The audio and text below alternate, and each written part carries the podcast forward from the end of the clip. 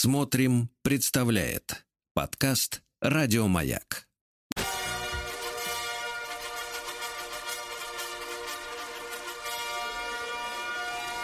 Сергей Стилавин и его друзья.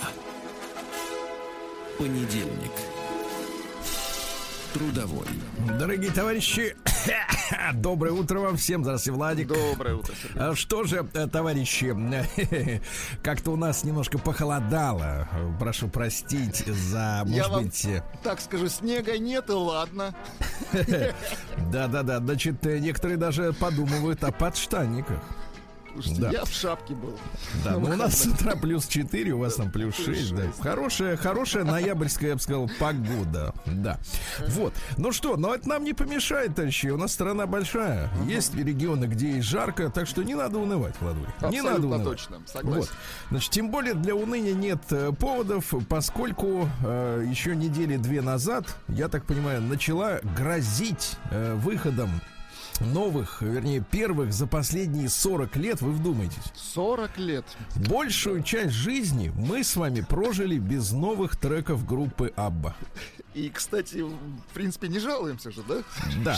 Дело в том, что дело в том, что осталось у нас сколько? У нас осталось э, остался еще один магиканин, вот, который примерно столько же лет, э, ну Молчит. чуть меньше, наверное, мол- не то чтобы молчит, он активно выступает, гастролирует добрых э, долгих лет жизни, потому что мужчина прекрасный. Мне кажется, Юрий Михайлович Антонов, вот он не, не Да, занимается да, да. выпуском новых треков, да, потому что он объясняет это заботой об авторских правах. М-м. Вот. Потому что, ну, выпустишь трек, а его разворуют, и ничто не... не- Захапают. Капать-то не будет, да, капать так вот со старыми хоть худо-бедно как-то еще действуют какие-то, может быть, отчисления, да? Да, понять можно мужчину. Вот, и песни его мы любим. А вот Абба действительно 40 лет назад она замолчала. Там, значит, пикантность ситуации заключается в том, что э, люди в, этой, в этом коллективе переженились по несколько раз. То есть они сначала создали одни Ну, союзы, послушайте, потом это э, другие. творческие, творческие Это люди. творческие эксперименты, это я понимаю. Вот что привело к появлению новых песен, безденежье или что-то еще. Потому что говорили, что Абба, кстати, неплохо вложилась э, в э, производство. У них были даже велосипеды Абба. Ну, Да что? Да, да, да, были даже велосипеды. Ну, в общем, жили они жили, и вот, наконец, деньги кончились. Да. То есть даже у самых популярных исполнителей Европы говорят, что в Америке их не очень любят, да? Э, Вот. э, Ну, американцы вообще не любят ничего Ну, у них иностранного. Они... своеобразный такой Да, вкус, да. Им- да, вкус Им свое. Джонни Кэша подавай. Вот именно. И кэшем желательно. Так вот, Владуля, расскажите о встрече с музыкой. Слушайте, 2 сентября, да, разродилась Абба двумя целыми треками, но клип они всего лишь, видимо, силенок хватило только на один клип. Э, Можем фрагментарно послушать. Честно А говоря, расскажите про клип. Да, э, с музыкальной точки зрения ничего особенного, но такая ностальжия для тех, кто там боготворит эту группу, наверное, прия- приятная такая новость, релиз. Но, Ну, но боготворят это те, кому никак на пенсию не выйти, да, да? весь прикол именно в клипе. Клип сделан две трети а, а, а, от клипа. Это такие фотографии, архивные видео, очень красиво смонтировано, там э, чё- ЧБ, цвет. Это из, из серии «Когда мы Да, были молодые». абс- абсолютно Мгм. точно. Вот. И буквально последняя, наверное, минута-полторы. Это, это, был, это фантастика. Они сделали свои аватары. То есть То есть, то есть молодые да, аватары. их, их вос- воссоздали те- тех лет 80-х, 70-х.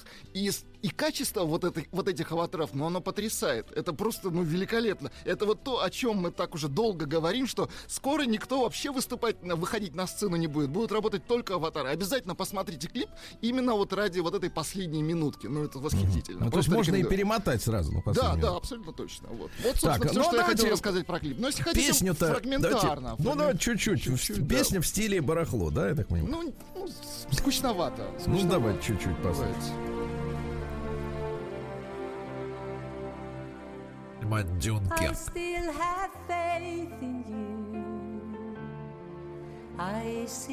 Now. Through all these years, that faith lives on. Somehow,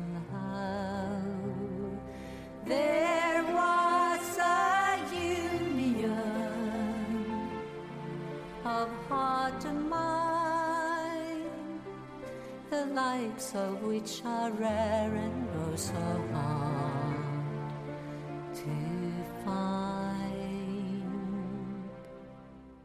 Do I have it in me? I believe it is in there. For I know I hear a bittersweet song in the memories we share. I still have in you, and I will say, I never really thought I'd feel this way, but I Ну, в общем, так достаточно. Ну что ж, надо, надо заметить, э, Нудновато. что надо заметить, что блондинки в этом году 71. То есть это, в принципе, голос 60 плюс. так, крепко.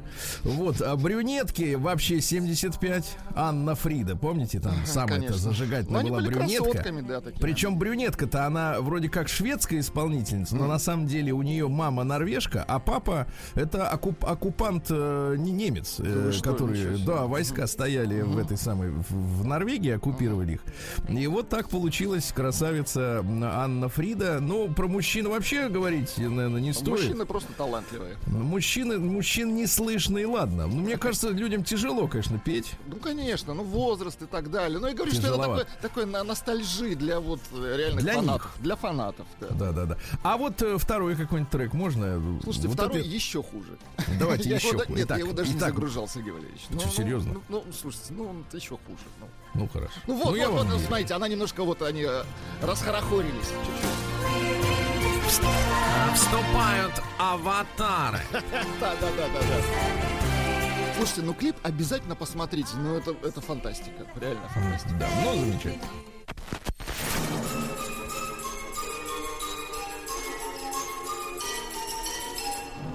Сергей Стилавин и его друзья. Понедельник. Трудовой. Ну что же, э, Владуля, давайте, давайте перебьем немножко вот эту вот э, нафталиновую немножко Пафос историю. нафталиновый, хорошо. э, чем-нибудь своевременным. Вы знаете, с нами э, постоянно Виктор, э, п- п- п- теперь он подписывает себя фразой «Гома Таганрогикус». Ничего себе. Хомо, лучше Ну, знаете, в, со- в советской традиции было принято говорить гомо сапиенс, а не homo сапиенс, правильно? А слушайте, я, кстати, тут узнал, э, как э, потихоньку э, так сказать, шла борьба-то на тему, если уж гомо, да, говорить. Ну, вот маленькая ремарка просто. Э, Как раньше в старину называли, так сказать, вот, как говорится, новых? Ну, как называли? Вот, которые там Ну, К плюс там и так далее, да? Садомиты называли. Ну да, кстати, да. садомиты, а потом потихонечку переделали в нейтральное вот это вот гомо, значит, и уже как бы вот тебе и пре- прошу любить и жаловать. Вот.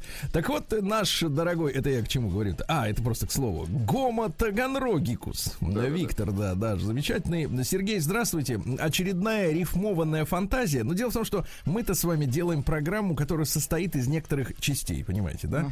Вот здесь у нас историческая беседа, здесь воспоминания о выходных днях. Сейчас я с вами поделюсь, наконец, тоже своей историей. Вот. Потом а, значит, какой-то гость у нас, да. А вот э, загружается вся эта информация в людей, э, одна, так сказать, таким стримом, таким потоком. Э, И поэтому все это там вот в головах перемешивается, получается таки винегрет, борщ, вот, наваристый, конечно, у нас же, так сказать, с костями все это дело. Вот. Хорошо, с костями Не на воде варим все-таки, да, есть смысл какой-то, не просто бла-бла-бла. Э, Ну и в голове вот у Виктора все это перемешалось. Очередная рифмованная фантазия возникла после вашей фразы о том, что интересно было бы посмотреть на лица людей, посещающих супер-пупер квантовые лекции или тренинги. Помните, там был квантовый что специалист, такое, который да. собирает людей в одном из торговых центров. Э, Словечко достигаторство зацепило. Помним, помним, да-да-да. Ну и. День сорвавшихся с резьбы, о котором я тоже узнал Это, из ва- вашей это программы. ваша фраза была, Да, да, да. Но это праздник был официальный день сорвавшихся. Придал задумке некий сюжет. Итак, стихотворение нашего дорогого Виктора Коротких. Два веселых паренька, да-да, вон те, что с маяка, В кафешке местные собрались и малость там подсорвались. И вспомнили, что где-то тут тупые тренинги идут. Решили, кто, если не мы, спасет заблудшие умы. Нашли по адресу тот зал, один из них, войдя, сказал «Стыдоба, срамота, зашквар! Давай, заканчивай базар!» «Как вы зашли сюда, ребята!» На них орет организатор. Здесь нано-кванты-инкубатор выводит хомо-достигатор. Я медиатор, мотиватор, людских зажимов ликвидатор. А ты какой-то провокатор и друг, что рядом, насмехатор. Послушай, дядя махинатор, фигни пустой легализатор. В сторонке курит комбинатор, смотря какой же ты новатор. Ты денег подлый вымогатор, честного люда ашкуратор. Поэтому закрой дозатор и вон со сцены убиратор. Или запустим генератор, вот этот квантовый вибратор, и улетишь в свой улан-батор. Прикинь, здесь есть и лубрикатор. Окончен батл, пустеет зал и шепоток. Ах, как сказал, плетутся хома по утру, чтоб нового найти гуру. Ну, прекрасно.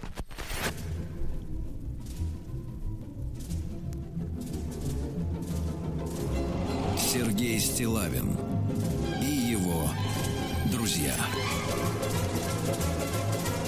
Понедельник. Трудовой. Да.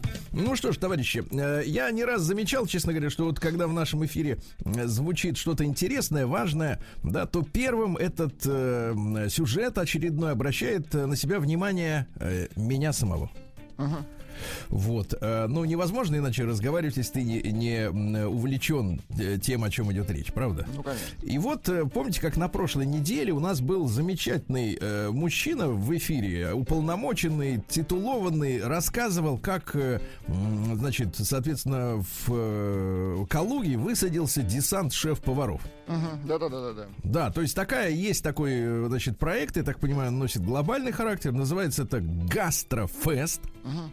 Мы об этом достаточно подробно в эфире поговорили. Я напомню, что... Гастрокэмп тут у нас. Кэмп, кэмп, да-да-да. Ну, Вот, очень спасибо. вкусно рассказывал, да. да. Очень вкусно, да. И Так. настолько вкусно, что Так, я так. с, с голодухи пропитался. Вы сорвались, в общем, я понял. Да, с резьбы.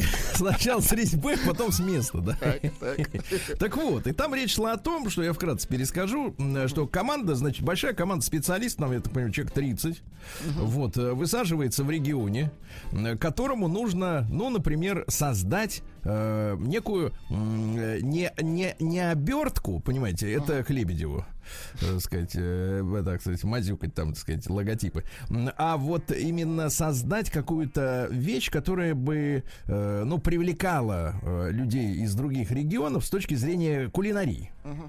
Дело в том, что мы любим покушать. Уж простит меня Рустам Иванович и его педагог по речи. Вот, но покушать мы любим. Понимаете, поесть это раз-два и побежал. Нет, все правильно. Покушать именно а, потому, что с детских времен любит. Поэтому и покушать. Конечно, конечно. Мы едим с детства. Я не знаю, когда Рустам начал есть, честно говоря. Он сразу стал есть. Да, да. А мы кушали. Да. Вот, так вот, э, и, рассказали, что высаживался десант, и изучая местные, локальные именно источники свежей пищи, ну, какие-то мясы, вот, какие-то уже производства, которые что-то делают из местных продуктов, м, изуч... погружались в местную историю, культуру, да, атмосферу полностью. То есть полностью входили в растворение с местным пейзажем. И э, затем в течение недели креативили день и ночь э, блюда вот на основе этих местных своих впечатлений и продуктов. И в частности, вот в Калуге, когда этот гастрокэмп э, в конце августа завершился, э, именитые шеф-повара из Москвы, Питера, местные ребята, ну, в общем, талантов-то много у нас в стране, да, вот, они создали 22 блюда, плюс еще 5 напитков, вот. А За все это им, так сказать, э, заплатили, ну, чтобы люди э, не занимались благотворительностью, да, галимой, в ущерб своим, э, ну, так сказать, детям, семьям, правильно? Вот. Им за это заплатили из специального фонда, то есть фонд у них выкупил авторские рецепты, а затем, значит, соответственно, местным рестораторам, которые уже есть в виде ресторанов, кафе, ну, понимаете, да, эти все рецептуры под- э, передают. Я, соответственно, нашего прекрасного мужчину-докладчика в эфире сказал, скажите, пожалуйста, а когда, собственно говоря, вот э, эти э, блюда уже можно будет отведать на Калужской земле? И вы помните, как он сходу, ну, Сказал, понимаете, «Да вот же к- уже, вот». когда люди увлеченные, да, они, они говорят, да вот.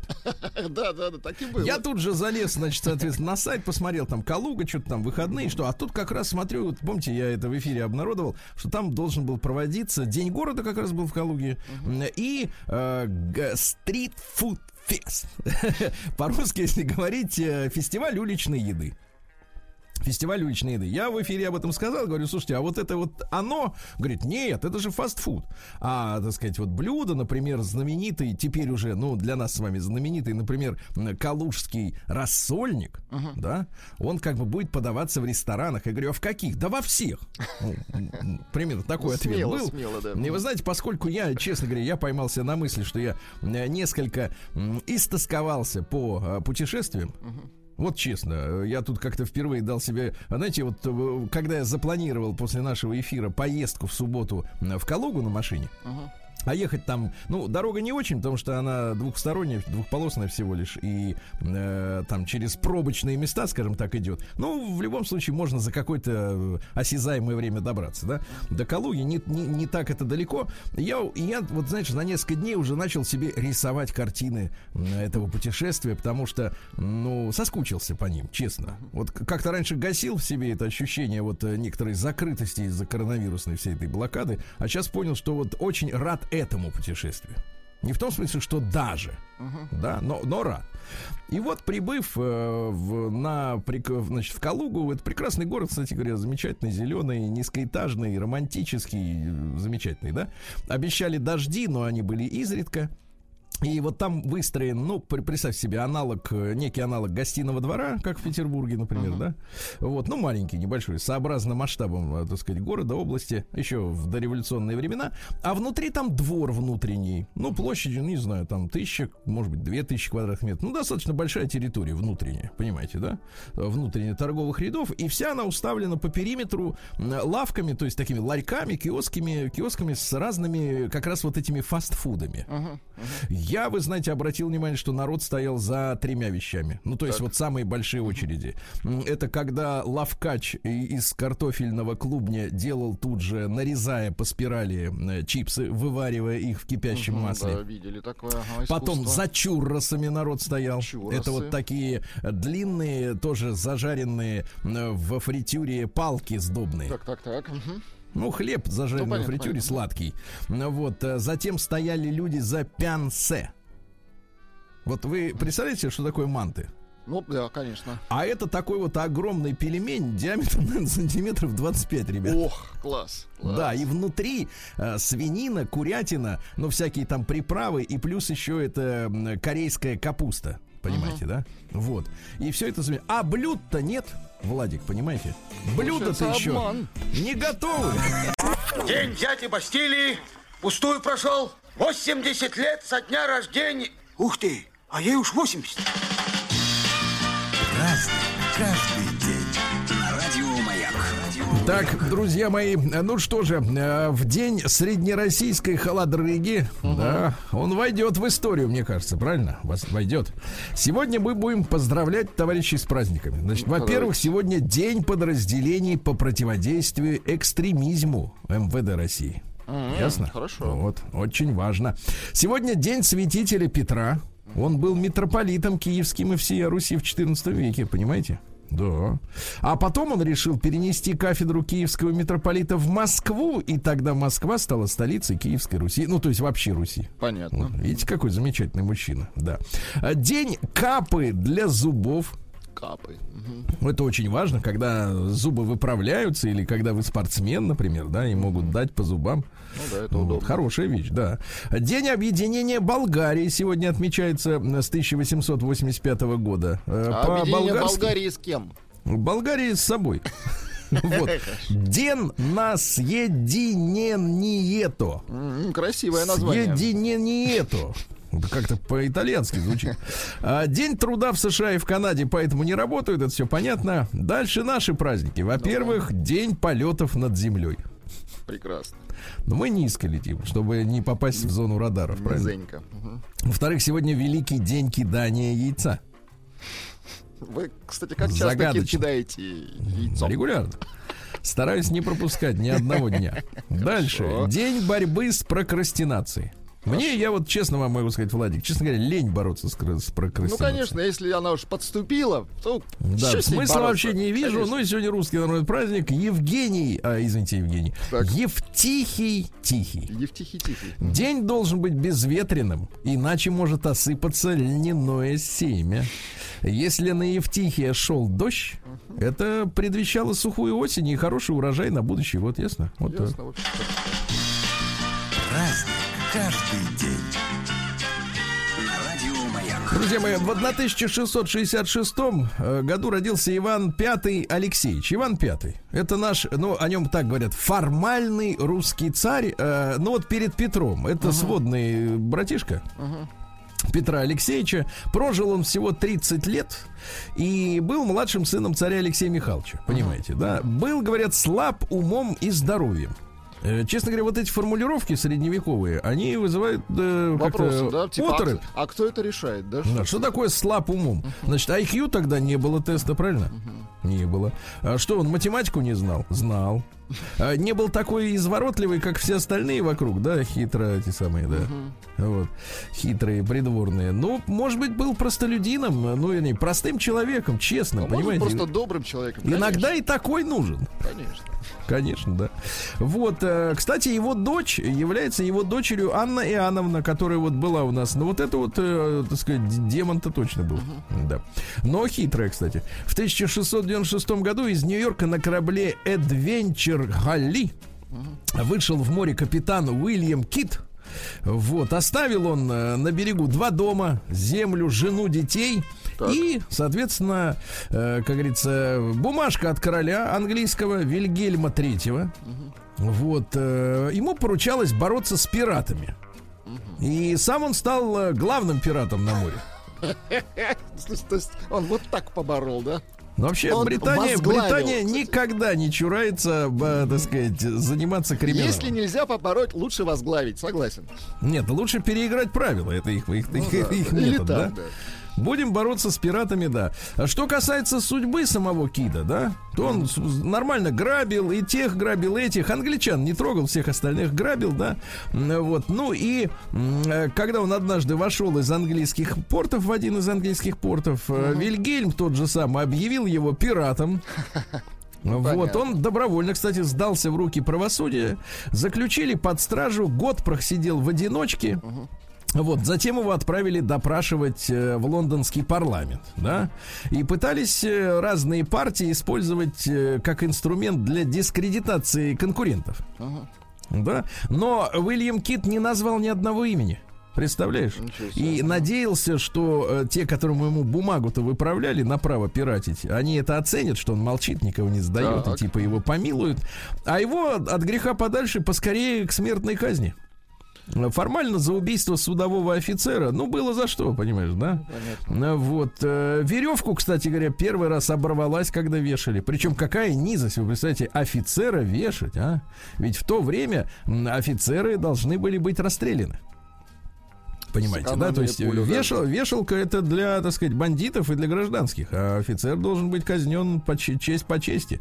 Вот представляешь, мерзавцы. В 1729-м Мозес Мендельсон родился. Это, ну, как бы немецкий, да, понимаете, да? Э, Философ-идеалист, э, прозванный германским Сократом. Именно его внук придумал музыку для капитуляции мужчин. Да, да, да. Он толковал библейские тексты. Называется это экзегет, не экзибит, как вот есть там, э, э, так сказать, э, на телевидении американском экзибит, а это экзегет, это другое. Да. Но он положил начало Хаскали, это еврейскому просвещению, понимаете? Ну, Потому понятно. что евреи долгое время были затворниками в своих как бы кругах. Да, он говорит, давайте выходить. Давайте выходить. Вот, ну и вышли. Э, В 1766-м Джон Дальтон родился. М, Английский химик и физик. Тот самый, который дальтонизм установил. Понимаете? Ага, это он придумал. Да-да-да. Половину жизни он и не подозревал, что как-то видит криво. Потому что вокруг материалы-то были какие? Э, черные, серые, все не, не весело было, понимаете? Бесцветное. А, А потом ему как-то сказали, говорят, трава-то зеленая, а он вообще такого цвета не Он понимает. говорит, это зеленое, это как? Да, да, да. Это как? А вот так. Ему показывают, он говорит, дальше серое. Да. В итоге установил, в чем проблема. Вот видишь, э, а другие, э, это тысячелетиями такие люди рождались, и только вот Дальтон это все установил. Понимаете? Молодец. Э, Наш химик-органик Александр Михайлович Бутлеров родился в 1828 году, понимаете? Э, Гениальный человек. М, Вот. И сдал, кстати, он увлекался очень пчеловодством. Ух ты. Например, он выпустил брошюру «Как водить пчел». И до сих пор, кстати, до сих пор, да-да-да, это его хобби было. Понимаете, он на пчелах отдыхал. На пчелах отдыхал, да. Вот. э, Его мама, к сожалению, умерла, бы, так сказать, через несколько дней после родов, и он был воспитанником пансиона и начал интересоваться химией именно там. Вместе с товарищами они делали взрывчатку, Ай-яй-яй. бенгальские огни. Это-то можно. Да, и один из опытов привел, кстати, к сильному взрыву, за что ему устроили выволочку. Его три дня подряд выводили и ставили в угол, пока другие детки обедали, вы представляете? А на шею ему вешали черную доску позорную, на которой было написано «Великий химик», а он взял и стал великим химиком, представляете? Смешно получилось, да. Очень смешно. Но интересовался, видишь он интуитивно чувствовал, к чему тянется человек, понимаешь, вот ребенок. а? Так что если ребенок что-то взрывает, Если ребенок тянется к пчелам и взрывчатке, в принципе, Да. не все так плохо, да. Да, но тогда как была история-то? Вот в советское время были разные напор, наборы, помните? Да, да, Например, набор юного юный химик. Мгм, да-да-да. Там это электротехник был, да, или как там там назывался, когда можно было лампочки собирать вместе, да. Детям, дети что-то конструировали. А сегодня что? Э, что из себя представляет детский развивающий набор? Набор ж бред. юного блогера сейчас очень Не, не, ну набор юного блогера тут делай как, э, как придурки, это понятно. А нет, я имею в виду, что э, даже вот Лего, да, а что они делают? Собери так, как мы придумали. А, а, нет, они говорят, это моторика пальцев, это фантазия. Ну, моторика кому нужна? Трехлетнему ребенку? Ну, шестилетнему это Моторика нужна. и нам нужна иногда. Вот. Моторика вам не нужна, у нас моторы есть, они еще работают, слава богу. Вот, нет. А когда у вас набор конструктора позволяет вам именно креативить, да, и сделать нечто, что не запланировано, да, или смешать такое, чтобы долбануло и чтобы э, башню снесло, вот это ведь и тогда и рождаются великие физики. По-другому никак. А если, а если не так, тогда блогеры рождаются. Сейчас блогеров больше, к сожалению, да. Да, вот такая вот. э, День дяди Бастилии пустую прошел. 80 лет со дня рождения. Ух ты, а ей уж 80. Разный, каждый день. Радио Маяк. Так, друзья мои, ну что же, в 1869-м Феликс Зальтен родился. Вообще он был Зигмундом Зальцманом, то есть соленый человек. Это австрийский писатель и журналист, который придумал олененка Бэмби. Помните? Да-да-да. А в 36 году лично его книжку запретил Адольф Гитлер. Лично, Интересно, говорит, там- гадость это уберите, да. Вот, дальше. Э, Джон Джеймс Рикард Маклеод родился в 1876 Это шотландский физиолог. Нобелевскую премию в 23 году получил за открытие инсулином вместе с Бантингом. Да. Полезное открытие. В да. 1880-м родился Александр Васильевич Шотман. Это большевик, про которого в советских учебниках писали, что он держал связь с Лениным в разливе. Закончилось все на э, процессе 37 Ну, года. понятно. Не так держал. Не так, да-да-да. Вот, э, Вальдберг Дорнбергер в 1895-м родился в этот день руководитель программы создания ракет Фау-2, э, которыми немцы стреляли по Лондону. Ну, там какая история? Ракета это весила 13 тонн, э, из них 800 только килограмм взрывчатки было, все остальное, как говорится, Топ- система наведения. топливо. Да. Они выстрелили почти 3,5 тысячи раз этой ракетой. А дальность была у нее 320 километров. Ну, то есть они, скорее всего, с территории Франции пуляли. Да. Высота траектории 100 километров. То есть это фактически это первая космическая ракета, понимаешь? Такая полубаллистическая, наверное. да? Да-да-да. Ну вот, потом он работал советником министра обороны США. Видите, никаких э, не, не понес наказаний за сотрудничество с нацистами. Да.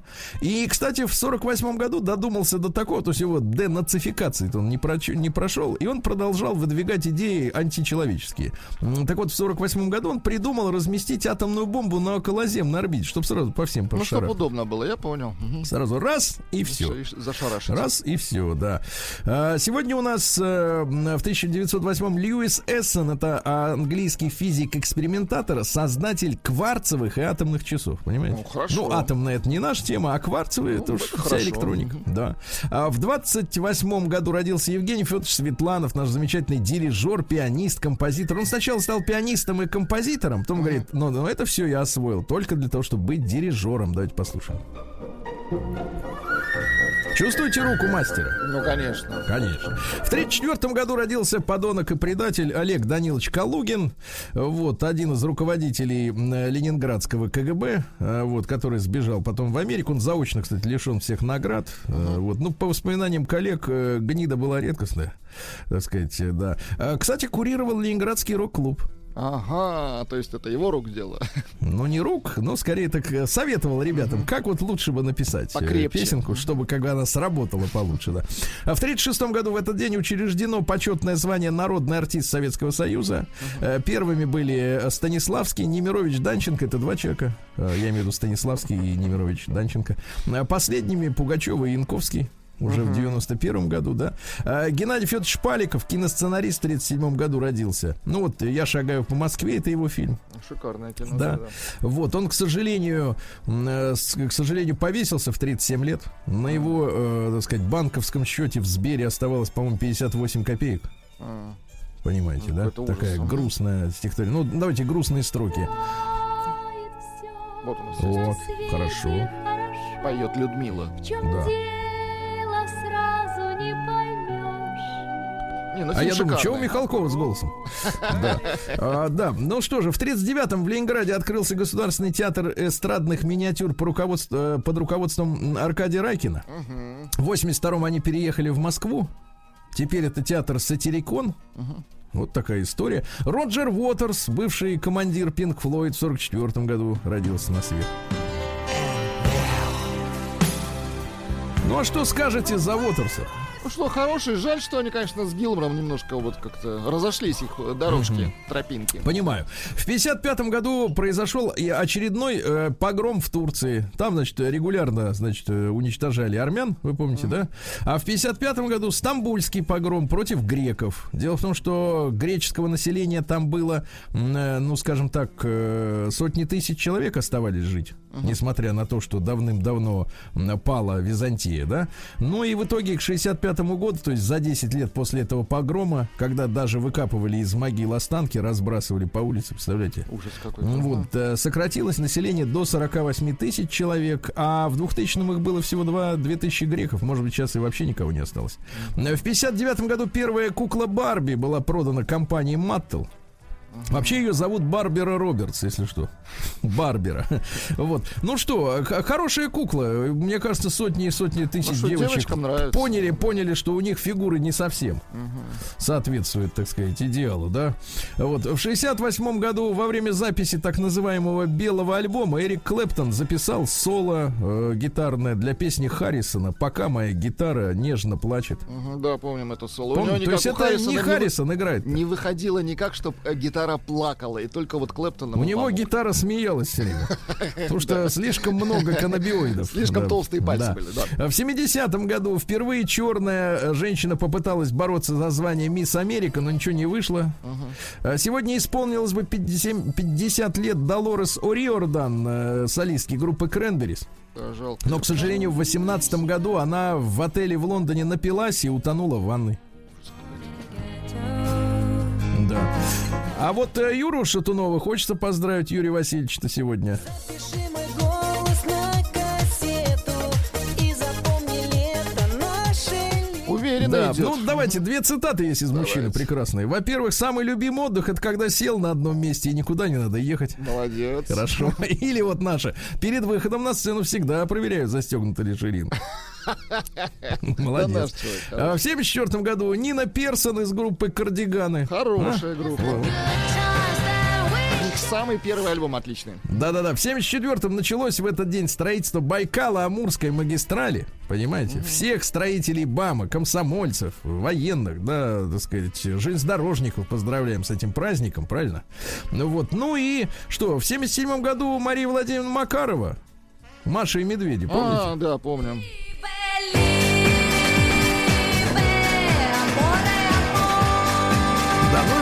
Так все казалось э, таким стерильным, ска- скажу, что в 91 году два события. Во-первых, на заседании Госсовета СССР Горбачев э, и его окружение признали независимость прибалтов. То есть это при Советском Союзе происходило. Ну а в этот день Санкт-Петербургу вернули имя. Э, Питер э, с возвращением.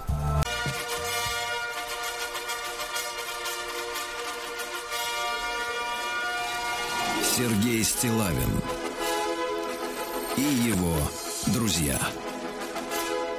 Понедельник. Трудовой. Ну что же, э, товарищи дорогие, э, в, холо- в холодрыгу трудиться хорошо, приятно, да.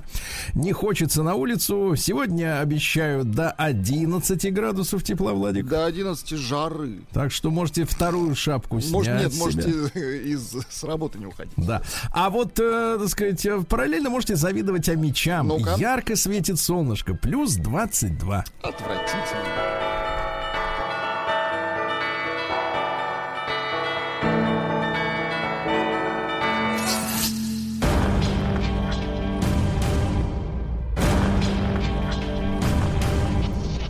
Новости региона 55. Э, 28-летний омский артист э, согласился выступить на праздничном концерте, но пожалел об этом. Так. Ему позвонил э, якобы сотрудник правоохранительных органов, пригласил артиста выступить. Э, Мужчина согласился, э, да. И в ходе этих э, м, празднований э, запланировано было вручение ценных подарков. Сотовых телефонов и сим-карт сотрудникам. Ну, победителям капиталистического соревнования. Но для того, чтобы их балансы этих телефонов уже были пополнены, понадобилась помощь артиста. Амич не отказал, поскольку, оказывается, сталкивался с такими просьбами. М, Вот, и по итогу даже возвращал деньги с обещанными процентами и перевел на два неактивированных номера по 3000 рублей. Вот и все Прекрасно. выступление. Прекрасно. А Мичу некогда было разговаривать с мошенницей. Он перебирал грибы, когда ему позвонила сотрудница банка. Поэтому без лишних вопросов он продиктовал ей пришедший в смс код и тут же лишился 50 тысяч рублей. Грибы остались у него, да. Подростки из Омской области, друзья, мужчина и женщина, 17-летние, вот, устроили 1 сентября покатушки за рулем восьмерочки «Жигулей».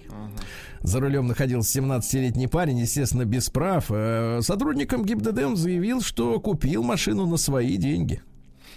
Вот, ну все.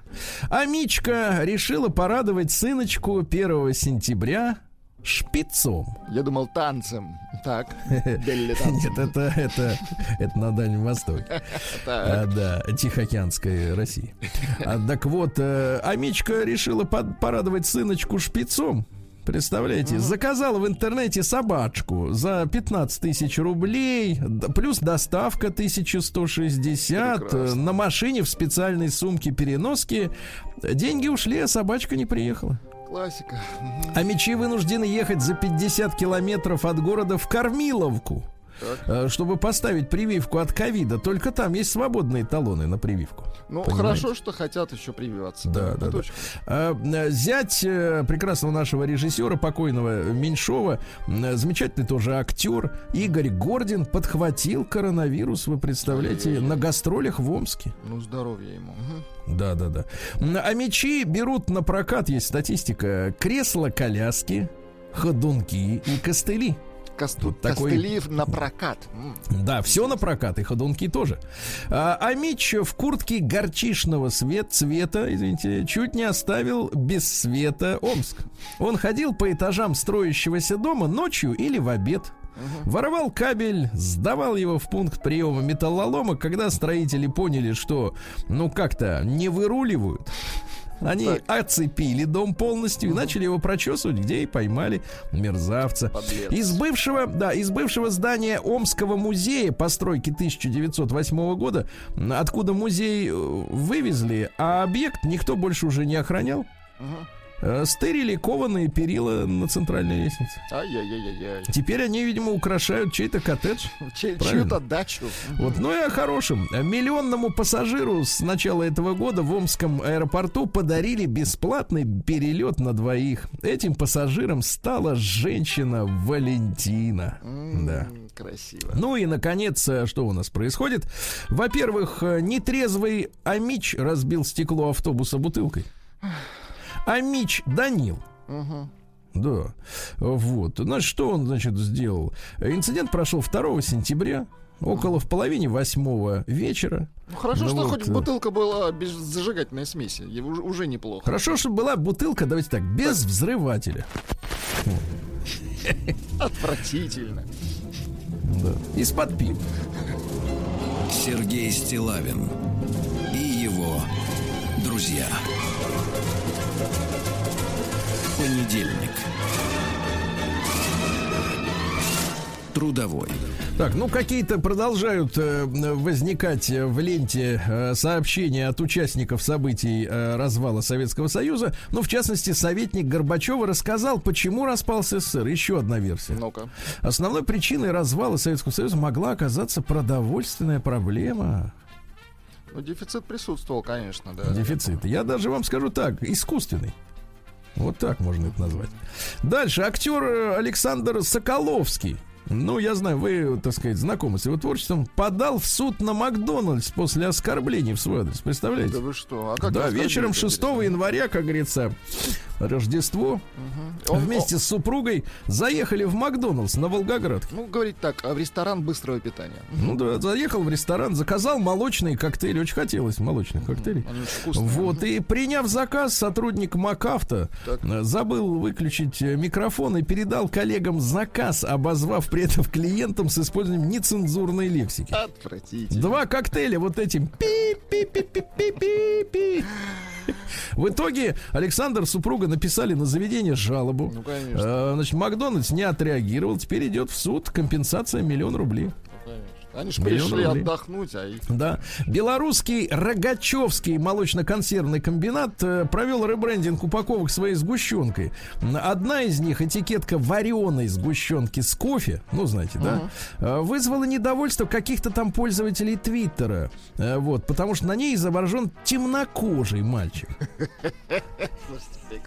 Теперь говорят, что это там расисты в Беларуси. Слушай, а белокожего на сгущенке, понимаешь, нормально, да? А, нет, на обычный, без кофе. Да, да, да. Да, а это, значит, кофе ненормально. Вот именно. Устраивайте у себя там свои порядки. Руки прочь от Беларуси. Да. Да, большинство москвичей высказались против переноса столицы. Слышь, не хотят переезжать.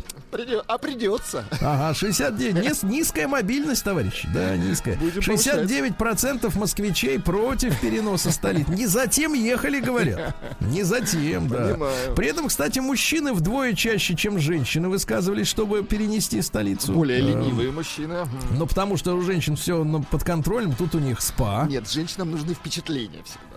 Нет, ну, женщины не хотят ехать, понимаете, не хотят. Они хотят здесь получать впечатление, да. Ну вот, причем, что интересно, респонденты вашего возраста Ну-ка. достаточно активно поддерживают, а вот молодежь не хочет.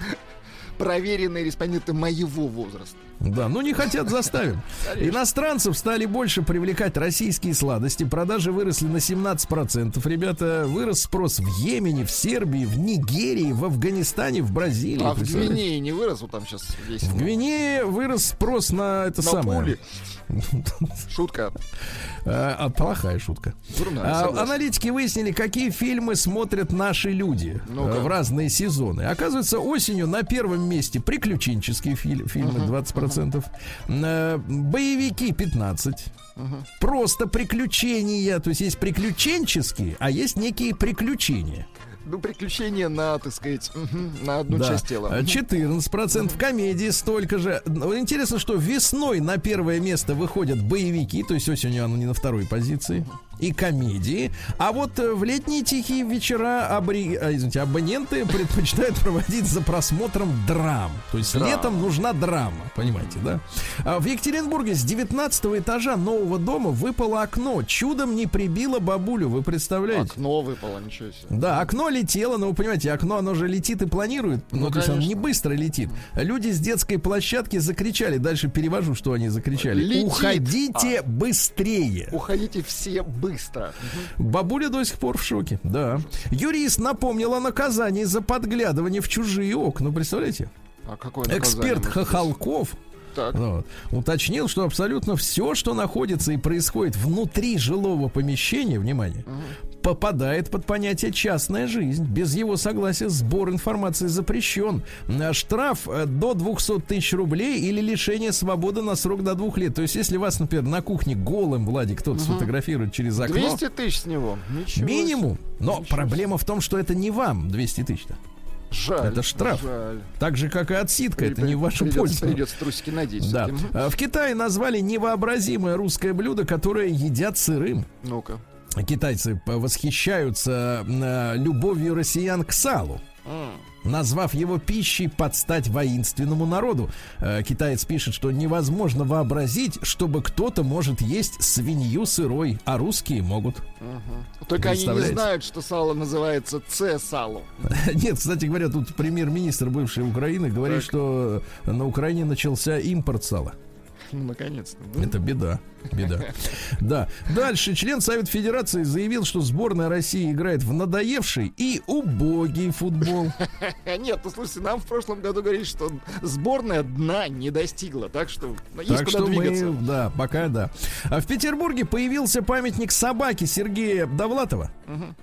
Много лет жила собачка Глаша Фокстерьер в семье, даже с ними эмигрировала в Соединенные Штаты, там где-то и покоится, да. Так вот, но какая-то прошла неразбериха с мероприятием торжественным. На открытии, в частности, должен был пройти парад Фокстерьеров. Их, конечно, в Питере не так много, как людей. Но, тем не менее, нашлось бы человек 10. Как- Но- каких людей, извините за выражение? Да, да, любых, да. Так вот, но, к сожалению, что-то сорвалось, да, Ну, вот понятно. не произошло. Шуфутинский признал, что коллекционирует мемы про 3 сентября. Говорит, все добрые, хорошие, да. Слава богу. Диетолог назвала главный вредный продукт для здоровья это сладкая газировка. А не пора ли нам ее прижучить вот так Мне на кажется, пора, уровне? конечно. Может быть, хватит, так сказать, вот, вредить-то? детей, согласен. Да, глава Российской Академии Наук рассказал, как конопля поможет экономике Ну-ка, России. ну-ка, ну-ка, ну-ка, Дело в том, интересно. что при наличии конопли, внимание, России не придется платить трансграничный углеродный налог, э, так как эффективность запасания углерода из атмосферы у этого растения намного выше, чем у лиственного леса. Представляете? То есть надо вместо лесов сеять техническую коноплю. Техническую. И она будет нам еще и технические волокна давать, пеньку, Ну, понимаете? давайте Да. сделаем Россию страной конопли. Вот. Почему нет? Технической. Техническая, конечно. Техническая, конечно. А, так сказать, э, РТК. Да. Да. Дальше. Росконопля, извините. Да, да, да, техническая. Значит, дальше. В республике Коми неизвестный проник в ритуальный салон, чтобы отоспаться в гробу. Вот, видимо, наслушался бывает. нашего друга из Петербурга. Да. Вот. Э, Дальше что у нас? Звезда сериала «Последний янычар» Артем Алексеев попал в больницу с психозом. Изначально врачи подозревали у него отравление психоактивными препаратами, но Так. анализ показал, что артист абсолютно чист и был поставлен диагноз острый психоз. Да. Вот в горах Сочи выпал первый снег. Лыжники готовятся уже. Это, мне да? кажется, и в Москве скоро снег пойдет. Так, Да. Самыми востребованными летними курортами среди наших людей стали Адлер и Анапа в этом году. Да. В Москве по 100 рублей за пол-литру начали продавать воздух с патриарших прудов. какая, мерзость. Да, дальше. В Свердловской области учительницу 55-й школы затравили за видео в бюстгальтере. Я посмотрел на это видео. Ну. Ну, там, значит, женщина танцует вот эти пляски хип-хоповские с подругой. Ну, из серии «Коли выше ноги, расшири руки». Там Ну, вот это верх всё. прикрыт. как В какой-то момент она сняла футболку и начала трясти грудью в лифчике. Ну, как прикрыт. Видно, что ходят Но ходуном Ну, это не эстетично или как? Ну, в общем-то, я бы сказал, что страшно стало. Понятно. Так. Дальше, э, так сказать, телеведущий и блогер Настя Ивлева рассказал, каким должен быть ее мужчина. Мой мужчина должен быть честным и просто обязан мной восхищаться. Ну, если честным, то как? Ну как, да, восхищаться. Ну как вот э, это сразу вот в одном вот э, пожелании таких. Да. Лоза заявила о желании провести концерт с голограммой молодого себя. Вот тоже посмотрел Абу и Ну, готов понятно. А у него нет подписаться. желания песню новую написать? Зачем, если есть старые хорошие? Если есть отличные голограммы, понимаешь? Да, ну и пару сообщений. Во-первых, на фоне пандемии в мире улучшилось качество воздуха. Видите, как хорошо. хорошо, да? да. Ну и что? И, наконец, э, арендаторы, э, произошло это в Москве на проспекте Мира, арендаторы сняли квартиру и выбросили на помойку диван хозяйский, а внутри хозяйка прятала 300 тысяч рублей заначки. Ай-яй-яй-яй-яй-яй. Кто же сдает хату с заначкой? Ну, Тетя. конечно, тетя. Ну кто так делает? Наука и жизнь. Да, у него, видно, по разным местам распихано. Просто не все помнит, да. А, ну что же, назван симптом, указывающий на деменцию за несколько лет до начала болезни. У людей старше 60 возникает необъяснимое беспокойство. Ну, то есть не то, что тебе страшно, что за тобой придет э, полицейский, прокурор. А просто на, на пустом А месте просто вот на пуст- тревожно. Вот он не придет, а, тебе, а все равно неприятно. А все равно неприятно. Да, А, да, вернее, да. неприятно, что не приходит. Вот. А, Первый космический перец зацвел на МКС. Хорошо. Ученые опровергли популярный миф о наборе лишнего веса. Ну, раньше нас э, учили, что набирают вес в среднем возрасте, такие как вы. А на самом деле статистика говорит, что в возрасте с 18 до 34 вот пик ожирения. Ах, вот когда я набрал, Вот так понятно. вот, да. А робота в Сингапуре научили следить за соблюдением правил общественного порядка. Теперь он всех остальных научит вести себя прилично. Роботов, да. Новость 2021 года. Ученые а, зажарили лазером кусок напечатанного на 3D принтере куриного мяса. Такой новый гриль, да? Хорошо. Мгм. Сигналы кишечника влияют на уровень самооценки человека. Понимаешь? Если там неспокойно, то и в голове бардак. Если там бурлит, понимаю. Да, да, да, ребята, давайте. А в Германии придумали велосипед будущего, отказались от цепи. То есть вы крутите педали, пустое. вырабатываете ток, А, электричество а вырабатывает. эле- только я, мне кажется, потери большие. Нет, не кажется вам это? Вот, ну и наконец, давайте хорошая новость про наши чипы. Вот мы все время критикуем чип чипирование, понимаете? Все время говорим, они нам там где-то куда-то, а вот а я, а нашим я верю, во Вла- нашим чипам. Во Владивостоке задумали проводить работы по вживлению наших чипов в наш организм. Вот это молодцы. Ну, замечательно. Этим я доверяю. Вживляй, Россия. Новости капитализма. Ай, да, Да врачи из Косово, давайте, это новость года, ребята. Достали из мужчины проглоченный Nokia 3310. А причем эти косовары эти, да, алба- албанцы, албанцы. Значит, албанец съел э, Nokia 3310. Так вот, э, он подвергался опасности. Из телефона могла вытечь э, аккумуляторная кислота. Единственное, непонятно, он его проглотил или как-то иначе как-то. Ну, тут сноровка нужна. Так, Врачам удалось вытащить телефон, разделив его внутри албанца на три части. На три части, да. А на Такеши Китана, известного режиссера японского, напали с ножом и киркой. То есть, если бы нож не сработал, то на, Но он на такие помощь... фильмы снимает, знаете, Да. после которых хочется да, да, напасть. научил сам, как нападать, да. Британский спецназ переоделся в женщин и так спасся в, в Афгане. Да, э, так сказать, в Афгане также разыскивают э, жриц любви на порносайтах, чтобы отрезать им головы. Особую ярость у боевиков вызывают те женщины, которые оказывали услуги европейцам. Вот видите, как пользователи Твиттера рассказали, что из-за границы есть э, люди, которые дают идиотские имена детям. Но я выбрал два самых смешных. Ну-ка. Мальчик по имени Джакузи, Так, а второй по кличке Кокаин. да класс. То есть по имени, это не По кличка. имени, да, да. Дальше в австралийском зоопарке показали птицу, которая разговаривает плачем ребенка. Дайте нам запись, пожалуйста. Секундочку, сейчас, да, есть у нас Запись. птичка. Сейчас, сейчас, сейчас, сейчас. Это птица, ребята, это реальный звук. птицу слушаем.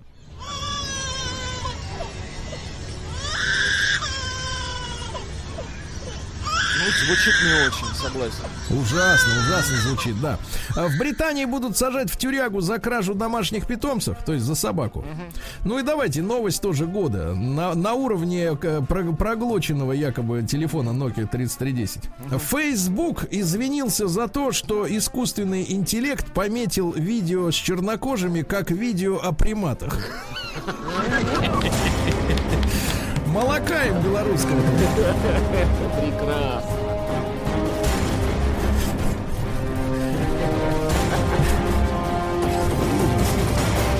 Закрыть. Россия криминальная. В Ростове папе задержали э, полицейского, который боролся с коррупцией. На- взяли его в момент получения взятки в миллион рублей. Уроды э, на Кубани били э, этих самых э, страусов ногами и камнями. Вы представляете? Какие мерзавцы, да? В Волгограде задержали женщину, которая прежде исправно пила антидепрессанты, но они у нее кончились, и она, так сказать, стала скандалить, а закончилось тем, что полуголой вылезла на балкон и стал закидывать, стала закидывать э, э, порог Следственного комитета, который находился под ее окнами, э, личными вещами, книгами, документами. Ну, в общем, тогда и взяли, да? Ну и что, товарищи, давайте-ка о, о жутком. Давайте. Вот как вот, не- вот бытовые ссоры, как их надо прекращать вовремя. В Петербурге мужчина, значит, э, будучи соседом по съемной квартире, распивал пиво на кухне с соседкой девушкой. Неожиданно мужчина взял пистолет и сказал, что выстрелит девушке в лицо. Однако она сказала, да нет. После чего прозвучал выстрел. Находится в реанимации, так Какая сказать. жесть. Дай-то бог есть здоровье, да. Ну и, наконец, э, гвардейцы подкинули школьнику наркотиков. Так. Потребовали трё- 300 тысяч рублей. Теперь им грозит до 15 лет тюрьмы. Гвардейцы. Гвардейцы, видимо, кардиналы, наверное, какие еще.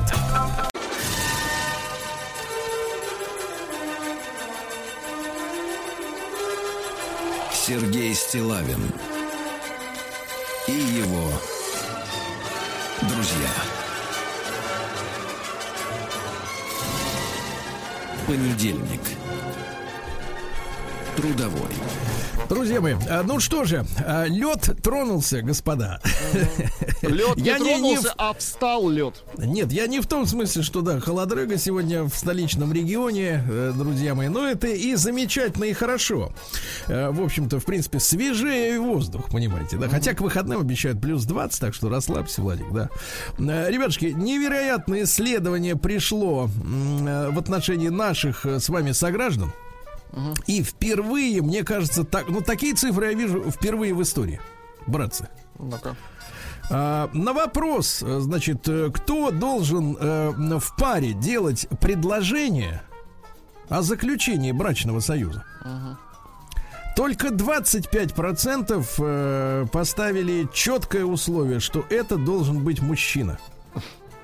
33% мужчин, 33% сказали, что в принципе предложение, так сказать, пожениться может спокойно сделать женщина. Ну, то есть, в принципе, они рассматривают предложения от женщин. Хорошо. Да, то есть, то есть, смотрите, 25% категорически мужчин против. То есть, говорит, я сам. Вот была программа «Я сама». Она, кажется, расслабила немножко людей, да? Вот, люди уверовали в том, что, в принципе, можно лежать спокойно перед телеком с чипсами. Вот. Нет программы «Я сам», понимаете, нужна. Вот. И 33% говорят, что да ничего страшного, если женщина сделает сама предложение. Просто подтянет... за- на- Вы знаете, наверное, в торжественной обстановке. Мне кажется, женщина должна, как и мужчина, ну, несмотря на то, что у нее, конечно, ноги нежные, но тем Ну, не все менее... равно встать на колено, да, на- согласен. ну, хотя бы на одно, как было Ну, конечно. Лучше на два. О. О. Нет, ну, давайте пока на одно. Ну, тогда мы будем путаться с вами на какой. Нет, на два это уже семейная жизнь полным ходом, так сказать. Вот, значит, на- хорошо, на одну. Ну, На я просто за одну, удобство беспокоюсь. На одном как-то ах, не- вот вы какой беспокойный наш. а, удобство. так, на одном, на одном не спляшешь, вы знаете, да. А на двух спляшешь, хорошо. А на двух можно уже как-то вот ориентироваться в пространстве, да. Так вот, 33% наших мужчин не против, если женщины им сделают предложение. Ну что, а, хотите от меня э, патетических воскликов, э, типа возгласов «докатились»? Нет, нет, я сейчас буду максимально толерантен к, из, э, к, к изъявлениям мнения наших сограждан. Давайте-ка, друзья мои, короткий опрос сегодня, он важен. Давайте, короткий опрос, мы его сформулировали таким образом, вы отправляете единичку на номер плюс 7967 103 5533 через Телеграм. Просто цифру один в сообщении, да, чтобы получить цифры. Вот такой а, вопрос как, короткий. В нынешних, в нынешних отношениях вы или, соответственно, вам делали предложение? Ага. Единичка, да, вам сделали предложение, и вы, соответственно, вот на него откликнулись. Двойка, что так как-то вот живем-живем, Ну, и вдруг так ча- начала вспоминать. Нет, он просто сказал, ну, какую тебе зубную пасту купить? Само собой закрутилось. Ну, Ну, как-то осталось. и все, да. А там и тапки под- подобрались, и зубные щетки приехали, да, ночнушечка там, и Там так далее. и так пес Без- появился, и так да, далее. и все появилось, да. Брюки клеш, да, значит, завертелось по этому делу. Да, ну и большой разговор, товарищи. А давайте-ка, ну, конечно, мы с вами э, подспудно обсудим и тему с женским признанием, да. Э, вот и Владика надо, мне кажется, на место поставить с его одним коленом. Э, Вот Меня на одном колене или без колен. Нет, вы вообще на двух предлагали. Это Владик так, что на по- двух, поэлегантнее да. Ну, я просто человек представляюсь или внешне, как вы- Да. Так вот, и, соответственно, большой разговор. А как вот в какой, в какой ситуации вы его делали? В свое время, если, конечно, делали. Фантазеры могут, так сказать, э, слушать э, уважаемых докладчиков, да? Ну и давайте, 728-7171, код Москвы 495. Давайте начнем с Геннадия. У нас калач тертый. Ген, доброе утро. Доброе утро, друзья. Гена, ну а скажи, пожалуйста, Но- ну, ну, ведь смотри, мы провозглашаем равенство, правильно? В жизни. Нам, Ну, нам уже все быть. мозги, все мозги перепахали этим равенством за последние лет 15. Это уйдет такая усиленная пропаганда феминистическая, да. И почему бы не привстать и женщине на колено и сказать, э, выходи, то есть женись на мне. Если а? человек хороший и нравится, конечно. Да. Не, ну я человек старый, как бы традиции. Э, Это предложение делал два, д- предложение делал два раза, да, и Так. как-то все первый раз неудачно все это закончилось, а второй раз пришлось э, лететь во Владивосток для этого. Так. Э, Ну ты супруги- прилетел, и как ты, как ты это сделал, брат? Как? В какой Ну форме? как, коль- кольцо, сначала Ну. с папой, с мамой пообщался, Так. с ее, а потом, значит, они меня представили, как говорит, ну, говорит, выйдешь замуж за вот этого человека. Она просто не ожидала. Ну, как бы А, так сюрприз то она есть не- тесть, э, тесть за тебя слова-то сказал. Ну, при, практически да. То есть А. они меня завели Это комнату, называется, говорит, как это называется-то сейчас? Это крипто предложение, да? сват- сватовство так называется. Ну да, да, само сватовство. сватов не сваты не полетели в Владивосток, но вот так вот тести и тещи, Личная как встреча. Ну понятно. Ну хорошо, ну не готов к переменам. Ну хорошо, я понимаю. Ну что? Не, не, не готов. Не готов. Не, хорошо, Гена не готов. А давайте вот а Вячеслава послушаем. А может он готов? Слав, доброе утро. Доброе утро. Да. Ну, Почему я поражен, Сергей? Мне кажется, вы там такой муж- мужской точно совершенно боец, поэтому я думаю, что никакие не 30, не 40, 90% мужиков готовы женщине уступить. И я, например, точно, вот я удивлен, как Геннадий, что так он самопожертвованно относился к этому акту. Меня, конечно, то, что называется, знаменитая пословица, я тебя за рога в ЗАГС приведу. Вот меня точно привели. Я бы никогда, я бы четырьмя руками, ногами отбивался. Ну, Ну, такие, конечно. И точно совершенно я, я, вот я удивлен, да, что Геннадий рассказал. Я думал, что вот эти слезливые сцены только в кинах бывают, когда мужчина там долго решается, потом идет, на последние деньги покупает хоть какое-то кольцо, если он богатый, то там 500 э, карат, да, если он не богатый, то хоть какое-то, просто обозначить сам факт того, что вот он будет делать предложение. Крошку Мне хотя бы. Нормально мужика, У мне Ленина из кажется, пятака только- вообще. только можно наручники заковать и попробовать привести в ЗАГС. Так. Я думаю, таких 90%. А, ну, это, по сути дела, то же самое. Вы говорите, это просто другая форма. Но это же женщина заставляет мужчину на себе жениться, потому что там, иначе я тебе вот это, иначе я тебе вот это не дам. Мгм. Ну, что делать? Берешь там свои трусы, носки, идешь в ЗАГС, что делать? Грустно. Идешь, трусы, с ними идешь. Хорошо, Слава, Да. спасибо. Да, давайте, давайте вот как раз юное поколение, я думаю, где как раз вот эти цифры и получены. Давайте Ваню послушаем из Москвы. Ему 30. Ванечка, доброе утро. Да. Доброе утро. Ну скажи, дорогой, э, хотелось бы тебе, чтобы перед тобой женщина встала на колено и сказала: Ваня, возьми меня. А ты такой по- замуж». подумал минут 15 такой, а ладно. Нет, это А, или да, так, или так. Э, э. Да. Ну да, можно чуть-чуть покочевряжиться, это, построить из себя недотрогу. Но я вот сейчас пытался вспомнить, как же я делал своей жене предложение. В, итоге так и не вспомнил, потому что я делал его несколько лет подряд. Вот, звал ее жены, но она так все и не шла. А, ну, хочу заметить одно. Как профессионал свадебной индустрии вижу на торжествах 80% пар такое ощущение, что предложение делали женщины. 80%. Мгм. То есть не хотят, э, не хотят э, свадебного торжества люди, да, мужчины? Ну, абсолютно верно, Тошно да. им Видимо, там. вступать в брак или жить, или еще что-то. Такое ощущение, Мгм. что вот им вот сделали предложение э, му- мужикам, и они как бы, ну, согласились, ну да ладно, давай я буду с тобой строить Мгм. семью, вроде бы нормальная, надежная, и с ней пошел. Вот смотрите, Владик, вы слышали голос свадебной индустрии России. Это Иван. Давайте теперь Алексея из Иркутска послушаем. Леш, доброе утро. Да. Добрый день. добрый день. Добрый день, Леш. Вот вам 36. Вы готовы, чтобы перед вами женщина встала и сказала: будь моим мужем? Да мне, мне как бы, честно сказать, сейчас вот у всех моих друзей, знакомых, э, сейчас Так. женщины так все хитрее делают. Они сначала вкусненько приготовят, потом, Так. там, возможно, не на коленка встанут, ты такой добренький, и тебе говорят, ну что, может, как-нибудь там уже оформим, ты как обычно, да, да, как эта фраза, посмотрим, посмотрим, раз посмотрим, два посмотрим, а потом как-то все так само собой получается. Я уже давно не видел, как мужчины встают там на одно колено, приготовят какое-то кольцо. Мне кажется, никто так не делает. Это, наверное, 98% это женщины. И подводят, там, потом тебе уже руки выкручивают. уже- Сейчас это уже не нужно, Руки конечно. выкручивают. Девчонки, кстати, вы тоже не стесняйтесь, э, а то нас обвинят в том, что у нас никто не хочет на вас жениться.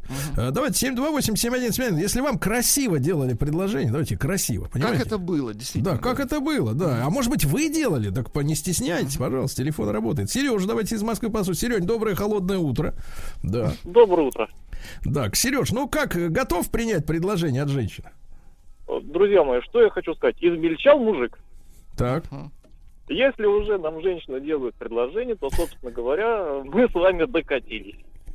А это не вам Я решать, Слушайте, докатились это равенство. Они просили Это уже равенство. несколько лет, десятков лет равенства. Они хотели и получили. Это Конечно, обратка конечно, пришла. Ну что вы. Они сами просили. Сергей Валерьевич, Ну. ну равенство-то оно мнимое, потому что когда женщине удобно, это равенство, а когда неудобно, то мужик решает. Ну, а что тебе неудобно-то, чтобы тебе вот женщина сделала предложение?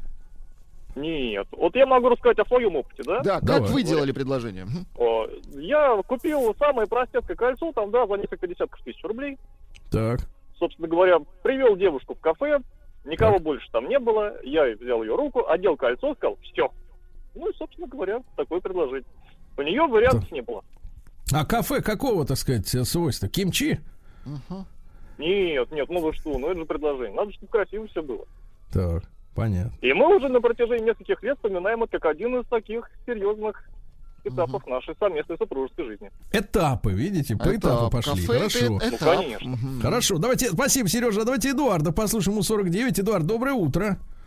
Доброе утро, доброе утро, ребята. А вот и не измельчал мужик, не измельчал. Ну-ка, расскажите, Ну-ка. как- насколько не назад. измельчал? Мгм. Месяц, так? Месяц назад.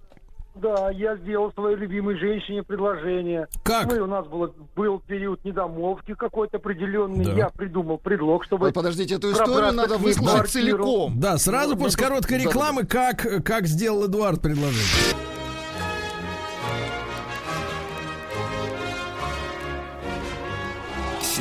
Стилавин и его друзья. Понедельник. Трудовой. Граждане, что же, страшные цифры. Лишь 25% мужчин э, четко говорят, предложение женщине должен делать только я сам. 33%, то есть уже большая часть э, заявляет, что ничего страшного не видят в том, что женщина встанет на колено, сделает предложение, и все, и поедут дальше, к следующему этапу, правильно? Они будут говорить, что, ой, я с ним лет 7-7 лет с ним живу, и он все еще не сделал мне предложение. А он просто ждет, когда вы сделаете это предложение. Значит, ребята и девчонки, единичку на номер плюс 7967 103 5533, это наш э, телеграм-канал. Э, пожалуйста, загружайте со своего телефона единичку, если вы сейчас э, живете с человеком, которому вы делали предложение, или он вам сделал. Ну, то есть вот была, был этот этап в вашей жизни. Двое просто съехались, цифра двойка, да, просто съехали. Давайте Эдуарда дослушаем. Как же он неделю назад или месяц, месяц назад, Эдуард, Месяц. как это было? Месяц назад. Ну, знаете, у нас был такой период недопонимания, мы так немножечко скандалили, скандалили. Я понял, что надо сделать, надо положить э, конец этому, этому скандалу. Я взял колечко своей мамы. Сколько тысяч мне- рублей она стоит, эта колечко? Ой, вы знаете, ну, кольцу, наверное, лет 50, наверное. Я не знаю, Бесценно. сколько. Мне 49, а кольцу 50. Хорошее, широкое Ну, кольцо, в полпальца. Да, я пробрался к ней в квартиру под каким-то предлогом, что мне нужно кое-что забрать. Дошел, она стояла в шортах, в майке, я встал на колено и сказал, Алла, будь моей женой. Это кольцо моей мамы. Вот так. А вот ты видел на лице-то, что у Аллы было в этот момент? А? Слезы. Да класс. Слез. На лице слезы, а на ли шорты. Вот и хорошо. Да, вот видите, как замечательно. Спасибо, Эдуард. Романтично, романтично. А вот Екатерина из Владивостока дозвонилась. Екатерина, добрый день. Да. Добрый день. Екатерина, ну вы скажите, как вам, э, так сказать, Как ну, не влом будет встать перед мужчиной на колено и сказать, будь моим мужем. Ну, тут не то слово, не то чтобы взлом, это вообще не в- вне системы координат моих, в принципе. Так, Если вне системы хочет, координат. э, Женщину застолбить конкретную, ну, значит, он просто ждет какого-то получше до трамвайчика, куда запрыгнуть, вот и все. Так, хорошо. Меня- Как у у вас, было, как у вас например, было в да. жизни? Да, как у вас? У меня было в жизни, что вот один как раз пока медлил, второй, будучи со мной знаком два с половиной месяца, встал на колено в мой день рождения, подарил мне кольцо, сделал мне предложение, и у нас дочки уже два с половиной года почти. А, а тот сколько, сколько мурыжил-то женщину прекрасную, тот-то? Полтора Говори. года мы с ним встречались. Ну, мы не Ага. проживали вместе, мы просто встречались. Он Просто все говорил о том, что я женюсь, я женюсь, скоро-скоро. Он был иностранец.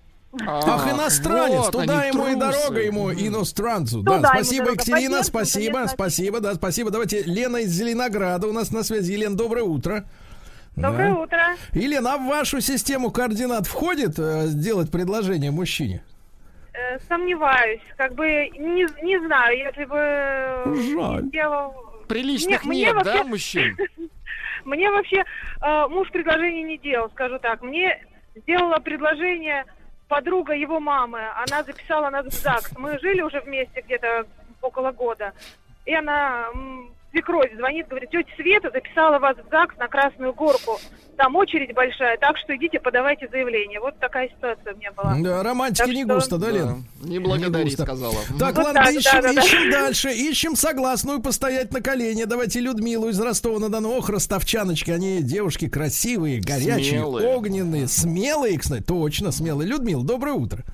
Да. Доброе утро. Ну А, как? ну, я, конечно, не делала сама предложение, но мне очень интересная история, как мне супруг э, на третий раз только смог сделать предложение. Так. Сначала я случайно нашла кольцо в его рюкзаке. И Думала, я украл где-то. он- Нет, я уже поняла, что у меня будет, ну, скоро будет предложение. И мы поехали, поехали вечером в ресторан. И, а, а он потом его перепрятал, я стою, глаживаю ему рубашку, и он носится по всей квартире, не может его найти. А я его опять же случайно нашла и знаю, где он лежит на полке, там по телевизорам.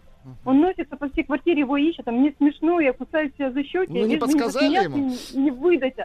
А он его нашел, мы поехали, а, лопнуло колесо, и мы вернулись назад, предложение сорвалось. Потом мы а, поехали с ним в Крым. Это был 2012 год, и он мне, а, это было тоже мой день рождения, он стал на одно колено, а, сделал мне предложение прямо на набережной а, в Ялте. Так. И на следующее утро он мне говорит, а, говорит, слушай, а я ему говорю, слушай, говорю, а говорю, твои родственники знали, там семья, что ты мне будешь делать предложение? Он говорит, да, знали. А я просто лежу, думаю, и мои уже все знали. Слушайте, Лю- Люсенька, скажите, а вот это у вас когда началась такая традиция шариться по вещам-то чужим? По рюкзакам? Она и не заканчивала, ну как это не шарится? То есть все Ну что ж за нужно. воспитание такое, а? Ну что ж такое? конечно. Давайте, Люся, прекрати, прекрати. Давайте Александр из Костромы послушаем, ему 35. Э, Саша, доброе утро. Сергей, привет, ребят, здравствуйте. Саша, ну ты, ты чисто, вот ты скажи, ты не оскорбишься, если она привстанет на колено и скажет, пошли в ЗАГС? Да нет, конечно, кто оскорбится от этого? Только этому никогда не бывает, конечно. А что у них, скажи, за система координат такие? Вот говорит, не входит в мою, понимаешь ли, палитру понимания жизни, так сказать. А это очень достаточно хитрая система, мне кажется. Они специально все это подводят к тому, что ну когда же ты наконец-то не сделаешь это поганое предложение, когда я наконец-то стану твоей ненаглядной. Вот, а ты изо всех сил бегаешь, тут суетишься, на последние деньги эти кольца покупаешь, когда у нас этой традиции никогда и не было даже. Вот это традиционно, встаешь на колено, произносишь торжественную речь, и вы идете там через какое-то время в ЗАГС. Вот. Я Ну думаю, ты что вставал? Вставал, да, вставал. Вставал. Купил как купил? Сделал, заказал кольцо, заказал. Одно себе, хорошо, день. Даже не молодец. стесняйся, так и говори. Одно Выковал, себе, да. выковал. Хорошо, Саш, спасибо. Давайте Галину еще послушаем. Ищем женщину, которая и сама не прочь. Давайте, Галин, доброе утро. Да. А, доброе утро. Ну, Галина, вы не женщина. прочь? А, встать на колено? Да. Перед хорошим человеком, естественно. Да, перед хорошим человеком. Ну, ну, если, если только для хорошего, может быть. Но уже Ну, поздно, да, я уже... Ну, а что в вашем понимании хороший? Вот это как узнать, что он хороший, что перед ним можно на колено встать? Ну, наверное, должен обладать рядом каких-то э, положительных качеств. Ну, например, счет в банке, правильно? Ну, Да ладно, ну что ты? ну, наверное, это не будет, наверное, это не будет являться, да, так, да, Галя, ну, наверное, мне кажется, очень будет. Хорошо, хорошо, Галина. Значит, перед человеком хорошим почему и не встать, правильно? Ну, конечно. А теперь цифры. Сколько из наших живут с предложением? Из наших 70% живут с предложением, остальные так пока. Остальные ждут его.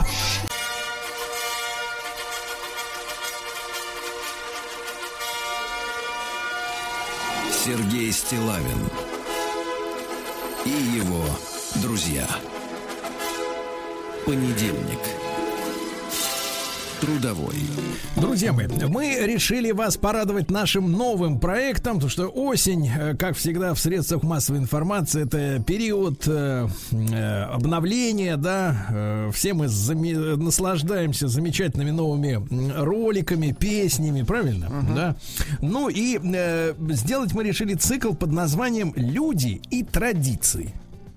Понимаете? Потому что у разных людей есть разные традиции. Э, Мне кажется, что глобальная история с рихтованием всех под одну гребенку, когда ты пьешь коричневую газировку и ешь бургер, что в Южной Америке, что в Африке, что в России, ну, это как бы история, она не выдерживает, э, так сказать, э, критики самой жизни, правильно? И нам надо с вами знакомиться с тем, что у нас уже есть, правильно? Вот. С хорошо проверенными делами. Я рад приветствовать на связи с нашей студией снова вновь э, Сергея Минвалеева, младшего научного сотрудника сектора этнологии Института языка, литературы и истории Карельского научного центра Российской Академии Наук. Сергей, доброе утро. Доброе утро, или как у нас в Карелии говорят, тервых. Э, Здравствуйте. Вот, очень хорошо, да. Ну и мы сегодня поговорим, начнем этот разговор о людях и традициях с ритуалов и обрядов на русском э, севере, да. Ну, э, давайте, Сергей, э, изначально мы же с вами встречались уже в нашем цикле «Отпуск каждый день», мы поговорили о Карелии, да. Ну и напомним э, нашим слушателям, э, сколько же сегодня карелов произ- проживает в республике Карелия. Ну, карелы это э, такой финно-угорский народ, который проживает и не только в Карелии, и та- также и в Тверской области, в Ленинградской области, в Мурманской, и в Финляндии. И в общей численности, по последним данным, их около 88 тысяч. А по переписи населения 2010 года 45 тысяч из них проживают в Республике Карелия на данный момент. То есть достаточно значительная группа, естественно, да. Вот. А, Сергей, насколько я понимаю, у разных народов, ну вот если брать э, историю, да, с, с момента рождения человека, у разных народов э, э, вот э, большой, ну скажем так, скажу юмористически, большой популярностью пользуются э, в семье мальчики. Ну и в Индии, насколько я понимаю, и в Китае, и у нас эти, так сказать, ну скажем так, стереотипы некие многовековые, они очень сильны, да. А я так понимаю, что в Карелии э, существовали и специальные обряды, чтобы в новой семье родился поскорее именно мальчик, а не девочка, правильно? Да, это так. Э, Например, во время свадьбы, вот я рассказывал про свадебную обрядность э, в вашем цикле передач про Карелию в июле, который был, но я тогда не упомянул, что вот было такое, что невесты на коленке сажали какого-нибудь из мальчишки, и ей желали родить девяти сыновей и одну дочь, чтобы мальчик непосредственно был первенцем в этой семье, и побольше мальчиков и рождалось в семье. А, Также на свадьбе а, мам, мать жениха кормила э, вот, э, невесту красными ягодами с молоком и приговаривала, чтобы дети были белые и красные. Ну, тут уже идет такая вот э, пожелание здоровья, чтобы они еще здоровые были. и красивые эти дети. И она бросала, так же, как они с венчания возвращалась в невесту ячмень. Это сейчас тоже обряд э, на, свадьбах такой наблюдается. Так вот, она бросала этот ячмень, и, а невеста под полу юбки ловила этот ячмень. И вот э, зерно и подпол юбки соотносятся как раз-таки с плодородием и являются символами женского начала. Сергей, Вот, а вы а- можете, вы можете с научной точки зрения объяснить, э, действительно, почему вот э, во многих э, странах мира, на разных континентах мальчики вот были и во многих местах остаются приоритетными? В чем тут, как бы так сказать, причина? Ну, мальчик, он останется в семье, то есть они не как кормилец останется в семье, он будет дальше э, и продолжение рода в том числе, а девочка и, и за нее же еще надо ей собрать большой э, этот э, Приданное. Приданное, да, спасибо. Приданное большое девочке собрать, э, устроить ее в семью, и все. И ее, все, она уже не член семьи. Я тогда еще говорил, что э, свадебная обрядность это как бы э, невеста умирает для своего рода. И рождается в другом вроде мужа. Да-да-да. Поэтому, конечно же, Сергей, мальчики... Сергей, а кстати, вот чтобы и нашим сегодняшним женщинам напомнить, которые вот э, часто хотят выйти замуж, да, вот, и ждут этого предложения, а вот как раз приданого-то у них зачастую нет. Может быть, э, как раз мужчины в ожидании этого приданого и припасают все на потом и на потом предложение сходить в ЗАГС, так, на заметку девчонкам. А вот если бы мы э, понимаем бюджет, да, вот какой-то годовой бюджет или э, там месячный, ну, вряд ли там в то время жили такими месяцами, как сегодня, от зарплаты за- до зарплаты, наверное, скорее годовой цикл, да, денежный. Вот, э, чтобы мы сегодня представляли, вот это э, вознаграждение жениха за то, что он, значит, девушку берет, да, в жены и уводит из дома, и вот ему дается это предание, приданное. А, на- вот, вот я не, не думаю, что в сегодняшних ценах, но хотя бы в сегодняшних каких-то категориях, насколько это действительно было финансово тяжелое бремя для родителей и невесты. Но они лишались э, какой-то части скота, особенно крупного рогатого скота, то есть корову. Это ценно было у нас в Карелии. А, лишались э, каких-то бытовых предметов, э, использующихся в быту, а, и, ну, в том числе и на се- сельскохозяйственных работах. а, И, например, в Карелии у нас был очень ценен самовар. То есть это считалось вот богатая невеста, невеста с самоваром, которая уходит э, к жениху. А, вот. И как на, на- на сегодняшние, ну, сегодняшние другие, конечно, мы живем понятия и категориях, что очень сложно сказать. Ну, Наверное, давайте что скажем так, давайте скажем так, невеста невесте уходит- надо Сергей. Мерседес, а корова это О! Мерседес. Вот, точно. Да. То есть, в принципе, А, в принципе, вот самовар- смотрите, мы раскрыли, это- да, мы раскрыли сегодняшнюю проблему с тем, что мужчины, э, так сказать, тормозят э, с предложением руки и сердца. Нет у невесты Мерседеса сегодня, понимаешь? Шучу, шучу. Хорошо, хорошо. Сергей, а вот да, а вот что касается э, вот периода уже беременности, мы понимаем, что никаких этих там УЗИ, понимаешь ли, там не было, правильно? Вот никто не знал, кто родится. А как вот во время беременности, э, так сказать, обращались э, с женщиной, чтобы как-то помочь ей, э, кого надо, как говорится, родить?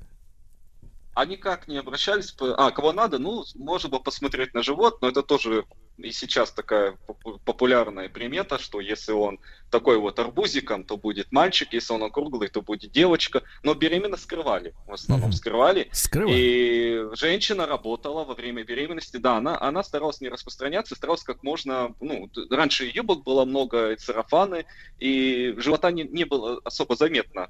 И вот тяжелая физическая работа считалась, что способствует быстрому разрешению а, а, вот, от, от родов. То есть э, она занималась под конец уже тяжелым физическим трудом, чтобы поскорее родить. И поэтому м- могло так быть, что она роди- э, рожала и в поле, и в лесу, и на рыбалке. Мгм. А, такое могло быть. Сергей, а были ли, были ли какие-то запреты вот чем-то заниматься Да. во время беременности?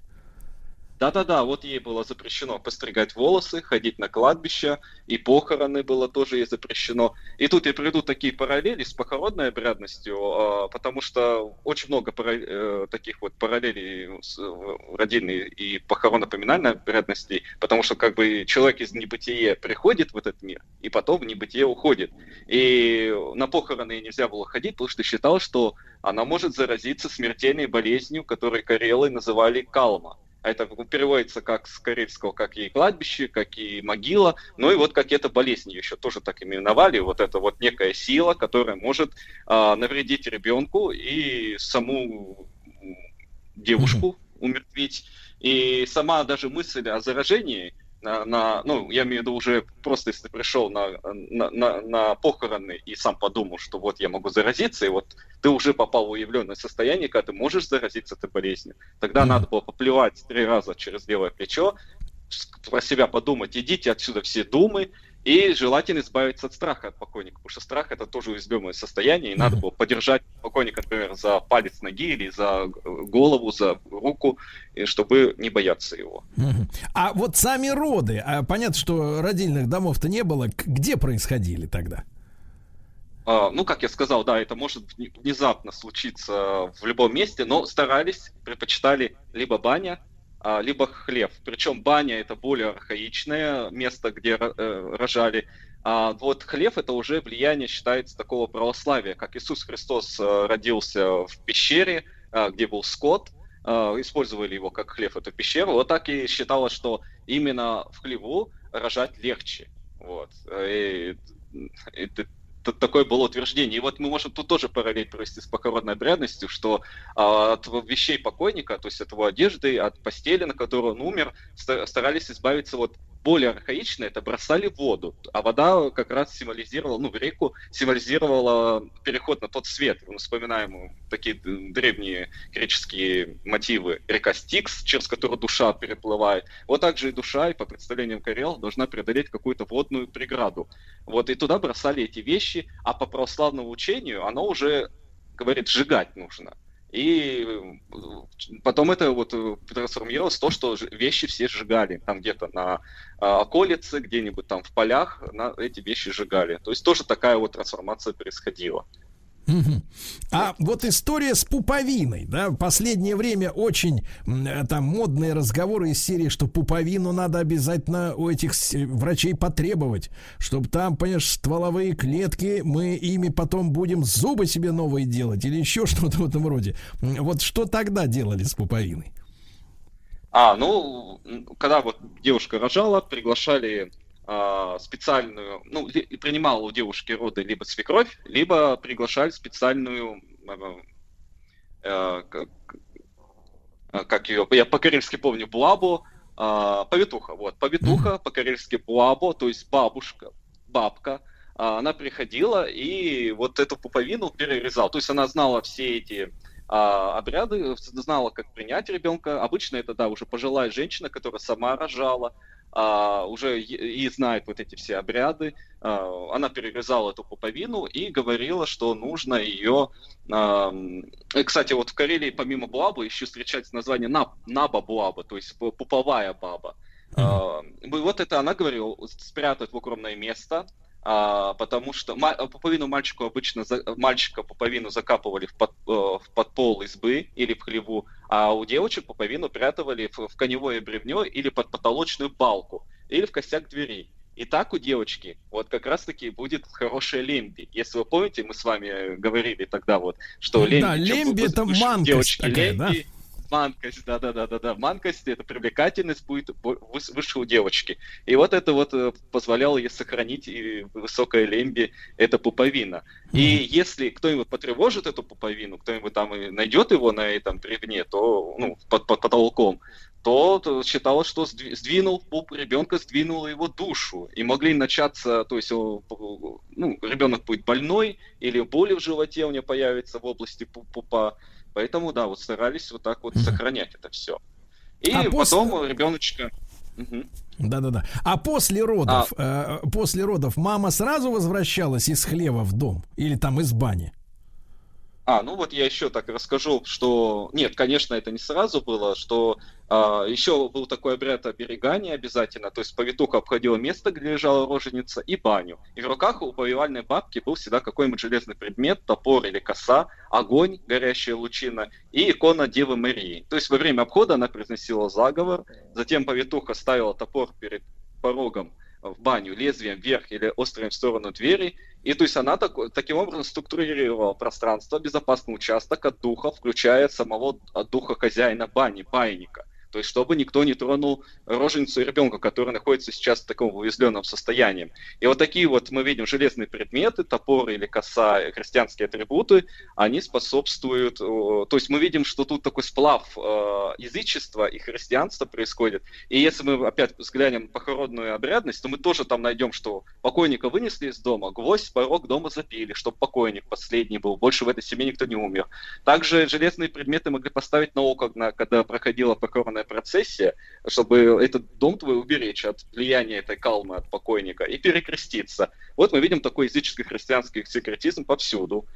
И во- через какой-то... Это, это также ребеночка, вот это э, буабу, мыло, а, делала ему такой массаж, а, а, сжимала, управляла головку ребенка, чтобы та была круглой и ровненькой. И вот как бы эта вода смывала его принадлежность а, предыдущему э, нечеловеческому состоянию, которого он был до рождения. И также омовение покойника, когда мыли его специальные э, бабки, приглашенные, э, тоже обмывальщицы, они тоже как бы смывали с него как раз-таки уже все признаки жизни вот этой водой. Вот э, чистота, это, вот стерильность, это вот признак такого неживого. Приводили его в такое состояние. И мать в бане или в нежилой части дома э, жила первые 2-3 дня. Или до 6 недель у старообрядцев, которые были распространены в Карелии, до 6 недель вот она жила как бы немножко отдельно от семьи. И тоже в этом, находясь еще в переходном статусе, в лиминальном статусе. Э, Также опять посмотрим на похоронную обрядность. А, Близкие родственники умершего, пока покойника не похоронили или через какое-то еще время проходит, они тоже были в этом лиминальном статусе, в трауре, так сказать. Они не участвуют в обмывании покойного, переноске гроба, копании могил, чтобы, не дай бог, э, ну, эта смерть дальше кто-то из семьи не забрал. Э, Никто не умер. Вот. И вот, вот да, некоторое время они- она жила отдельно, в бане или в отдельном доме.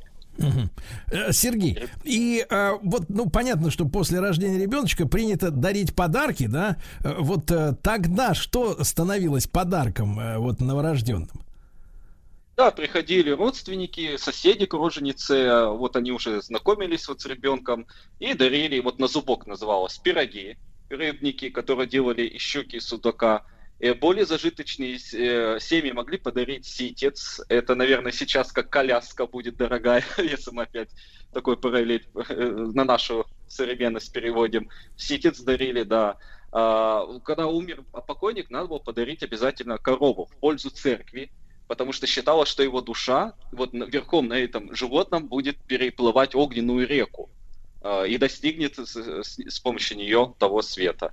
Ну и потом происходило крещение через 6 недель, священник приходил, либо сама повивальная бабка могла крестить и дома. И теперь он становился ребеночек человеком, то есть все, он крещен, он человек, и в корейском языке даже человек обозначается как рестиканзу, что дословно переводится крещенный представитель народа. Вот. И если мы посмотрим опять похоронную обрядность, то через год после смерти, вот годовые поминки, все, душа становится частью, э, переходит в разряд предков. Она уже не имеет своей индивидуальности, ее поминать уже после года можно не поминать, она становится уже твоим, оби- оби- твоим вот этим оберегателем. Да, Сергей, а короткий совсем вопрос. А до шести недель, до крещения, ребенок чем является? Кем он считается? Ну, считается, что у него э, нет еще души. Ему даже имя А. могут не дать. То есть на крещение дает имя, вот он, у него душа как бы появляется, вот он, ангел-хранитель его появляется, и Да. он Понимаю, становится понимаю. членом общества. Сергей, ну как обычно, Тоже рад, рад, рад, э, состояние. рад нашему общению, да, спасибо вам огромное. Сергей Минвалеев, э, младший научный сотрудник сектора этнологии Института языка, литературы и истории Корейского научного центра Российской Академии Наук в нашем проекте «Люди и традиции».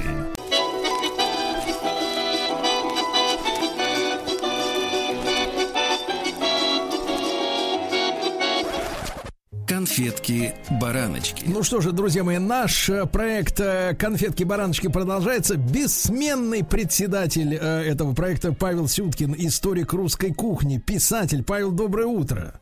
Да. Доброе утро, друзья. Ну и сегодня у нас тема э, будет посвящена советским кулинарным привычкам.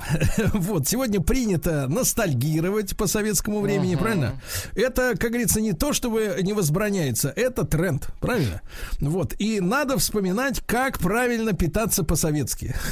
Вот, Павел, с чего начнем наши общие воспоминания? Если по-советски, сначала достать это. А, Ну, смотрите, на- начнем, конечно, с одной такой интересной детали. А, Дело в том, что вот вы действительно совершенно правильно упомянули, что вот эта всеобщая ностальгия по советскому времени, она и, там, и личная, и официальная, как ее можно назвать по-разному, это действительно такой э, тренд сегодня. Но, э, с другой стороны, как мы убедились последние там, недели, история у нас понятие такое, наука очень гибкая, она может меняться да, и подстраиваться под э, сегодняшние дни. А, Поэтому вот эти все привычки, которые лежат у нас э, вот, на уровне подсознания, они, в принципе, могут стать одним из таких э, наиболее, пожалуй, точных, э, точных источников нашей исторической науки, касающейся о советском периоде. Но, тем не менее, давайте все-таки вспомним, что же, что же было. Ну, на самом деле, конечно, многие э, кулинарные привычки, они э, хоть э, и были в СССР и получили широчайшее распространение там, но все-таки родом немножко более из далеких эпох. Ну, например, что я имею? Например, есть все с хлебом. Вот у меня э, дед, например, э, ел действительно макароны, мог есть с хлебом. Арбуз он ел тоже с хлебом. Э, Думаю, что многие люди вот э, того возраста той эпохи, э, они, в общем, вполне себе разделяют и сегодня эту такую милую привычку. Павел, Павел, но мы же помним, что и февральская- Понятно, что, февральский конечно. переворот у нас произошел как раз из-за черного хлеба. Хотя сегодня кажется, ну, какие проблемы? Мы его в таких количествах-то не едим. Вот э, действительно, сегодня, конечно, эта привычка умирает, отмирает, но, конечно, если обратить внимание вот на там, 50 лет назад, э, а, а то и более далекий период, э, конечно, есть с хлебом, это была давняя такая черта, наверное, русской кухни. То есть я уже даже как-то приводил эти цифры, что в начале 20 века обычный вот рабочий промышленный съедал до килограмма хлеба в день. Есть представляете себе, да, сколько кусочков это да, вы- вы- выйдет, да, на завтрак, на обед и на ужин. Ну вот, поэтому, конечно, в советские времена, ну, в общем, тоже, давайте говорить откровенно, не самые сытые э, во многие десятилетия. Хлеб действительно был таким способом быстро наесться, а тем более, что он э, датировался государством всегда, то есть это было такое подарок власти, так сказать, народу, который, как вы понимаете, надо было беречь, и даже в столовых висели э, плакаты хлеба к обеду в меру бери, что-то там не сори. Вот. Так что с хлебом э, это такая, ну, с- в принципе, хорошая, наверное, привычка, да, то есть она, в общем, для того, чтобы наесться и поддержать силы. Другое дело, что, конечно, сегодня с э, диетических и диетологических э, точек зрения здесь не все в порядке, но тогда были свои, свои привычки. А вот если, кстати говоря, просто начать там, обед, да, предположим, давайте просто поймем, что у нас сидит с то- с той, э, с той поры в голове. Вот э, вижу многие люди даже сегодня, даже просто приходя куда-то в столовую, с чего начинают? Берут ложку, вилку и протирают ее салфеткой, которая да, то, то- тоже на столе.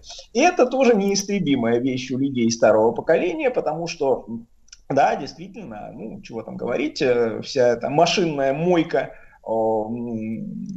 ложек, вилок, ножей, э, это такая лотерея в советские времена. То есть где-то может быть чисто, где-то ну, все, они, все они оказываются жирные, поэтому протереть все это, это лежит нормально. Э, Следующий момент приносит вам еду. Ну или сами берете с подноса еду. Значит, с чего начинаем? Вот здесь тоже, э, кстати говоря, многое изменилось. А, Дело в том, что сегодня мы едим, ну, естественно, что салат, там, да, капустку, морковку, что-нибудь там, помидоры, огурцы, с, с этого начинаем трапезу, так сказать. А, Но, между прочим, салат далеко не всегда э, был первым э, в советской кухне. Если мы смотрим на э, книгу о вкусной и здоровой пище 1939 года, когда она, собственно говоря, впервые была издана, то там никаких салатов, извините, практически нет. Э, Салат – это просто принадлежность горячего блюда, ну, как гарнир. Вот с горячим блюдом она идет. Ну, а второй, второй нач- гарнир, да, получается. Да, а еда начинается просто с супа. Вот едите суп, едите горячее, вот, ну, там, рядом с котлетой может лежать там макароны там и какие-нибудь помидоры, огурцы по- порезанные, вот, э, компот, э, там, пирожок, вот, э, вот она, э, э, еда э, советская.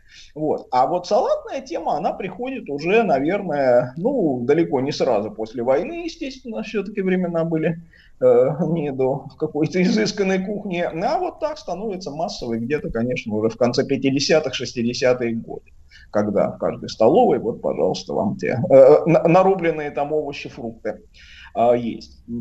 Еще одна вещь, конечно, вот с чего начинают многие, опять же, э, еду. многие, ну вот наши, а, такие по возрасту уже по- по- подходящие, наверное, люди, там, 50 там, и выше лет. А, они, э, даже не попробовав еще ничего из тарелки, э, берут солонку и солят. Тот же суп, например. Я часто говорю, да ты попробуй, может он соленый уже что. Нет, нет, вот у меня отец всегда так делал. Да, то есть независимо от того, там, я не знаю, там, в ресторане, в столовой или дома там в гости приглашаем его. Да, первое, что, так сказать, у него автоматически тянулась рука к по- посолить. Вот э, удивительная она. Нет, на самом деле это такая массовая привычка. Да, Павел, Павел, а кстати вопрос, а когда вот начали демонизировать соль? Вот, потому что э, ей объявлена самая настоящая война. Ну, на первом месте сейчас, наверное, самое мерзкое это сахар, да, во всех видах, там и в готовых блюдах, и в газировке и так далее. А вот соль, когда начали демонизировать?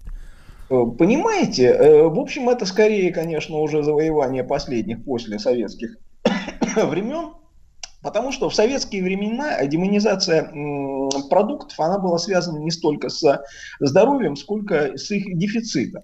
То есть вот пропадал сахар, э, он становился тут же продуктом вредным и, в общем, э, не способствующим здоровью. Пропадая- пропадала гречка, в общем, тоже это был уже не сладкий яд, а мелкий яд. А Вот. э, Пропадали, не было, например, там яиц, да, там где-то в, в середине 80-х, я помню, был тоже дефицит с яйцами. Тут же поднялась тема, что это не лес, что на самом деле сырые яйца это плохо, да, и лучше даже использовать яичный порошок. Э, Так что со здоровьем советская пищевая наука была связана так, очень-очень относительно. Хорошо. Ну, э, что же дальше? А дальше у нас э, наблюдается, на столе стоит стакан. Э, стакан, как мы помним, в советские времена был граненый. Э, вот, э, ну, есть версия о том, что, да, так сказать, его изобрела наша известная скульптор Мухина, ну, вот рабочая колхозница, помните. Вот, но это, конечно, не совсем так. Э, То есть, конечно, граненые стаканы существовали и до э, до советские времена, э, чуть ли не с Петровских, э, Петровской эпохи. Вот. А единственное, что сделала Мухина, это приспособила, сделала такую версию этого граненого стакана, которая очень хорошо э, ложилась на вот эти посудомоечные автоматические машины в советском общепите. То есть вот ободок сверху, помните, да, такой Губастый. а, на, на этом стакане. Да, Вот. да. И, кстати, Да. с этим ободком связана еще одна советская легенда. А, ведь помните, вам на- наверняка рассказывают, что именно советский граненый стакан позволял, позволял справедливо разлить э, пол-литру. А, якобы по ободку. Если наливаешь, то это вот как раз на троих. А, Конечно, это такая байка, а, потому что до ободка в этот стакан входит ровно 200 грамм Ну, а 200 на 3, это, как понимаете, 600 грамм, а не пол-литра. А вот, поэтому все-таки опытный человек, он все-таки отступал чуть-чуть так на мизинчик э, от ободка, прозрачного в этом стакане э, и вот наливал э, чуть поменьше этого напитка. И тогда как раз было все по справедливости, все поровну. Павел, а А, в какое за- количество, ко- количество глотков у- укладывался в советское время стакан? Если мы говорим о водке. О, да, это интересно. Ну, тут я боюсь, все-таки очень индивидуально это все. И, и тогда, Ва- Павел, и тогда сразу вопрос. А вот эта история с... Ну, это во многих фильмах отражено, да и на памяти это все у многих старичков. А, Добавление водки в пиво. Вот это, так сказать, укрепление пива водкой. э, Откуда это пошло? Я, я думаю, что это такая штука давняя. э, Вот, э, то есть, э, ну, действительно, задешево получить эффект, да, как от пол- полулитра водки, да, выпив всего там кружку пива и плеснув туда, там, я не знаю, 100 грамм а, чего-то более крепкого. Вот, это, я думаю, такая, на конец 20 века, там что-нибудь такое. А Вот, не, не позже. А, Тут еще интересно а, другой момент. э, Это, конечно, там водка водкой, но еще и закуска. И вот здесь мы снова сталкиваемся с такой советской очень привычкой. Помните, э, на праздничных столах э, всегда, ну, какой-нибудь там банкет, день рождения, там домашний, да и в ресторане тоже, обязательно присутствовала нарезка. Колбасная, сырная нарезка. Вот, ну, честно говоря, за рубежом много поездив, ну, я нигде не видел, чтобы вы просто на блюдечке там красиво там укладывали кусочки колбасы перед тобой, да, вот делали какой-то узор, да, или там елочкой укладывали кусочки нарезанного сыра. Вот. Это действительно, наверное, то, что сохранилось. Ну, кстати говоря, во многих семьях и сейчас есть. То есть, ну, плохо это хорошо, да, наверное, неплохо и нехорошо, просто это наша такая привычка, которая, которая есть. Ну, Э, это те- позволяет, это позволяет, Павел, распределить скудные запасы дефицитной колбасы равномерно на всех собравшихся. Это большое дело.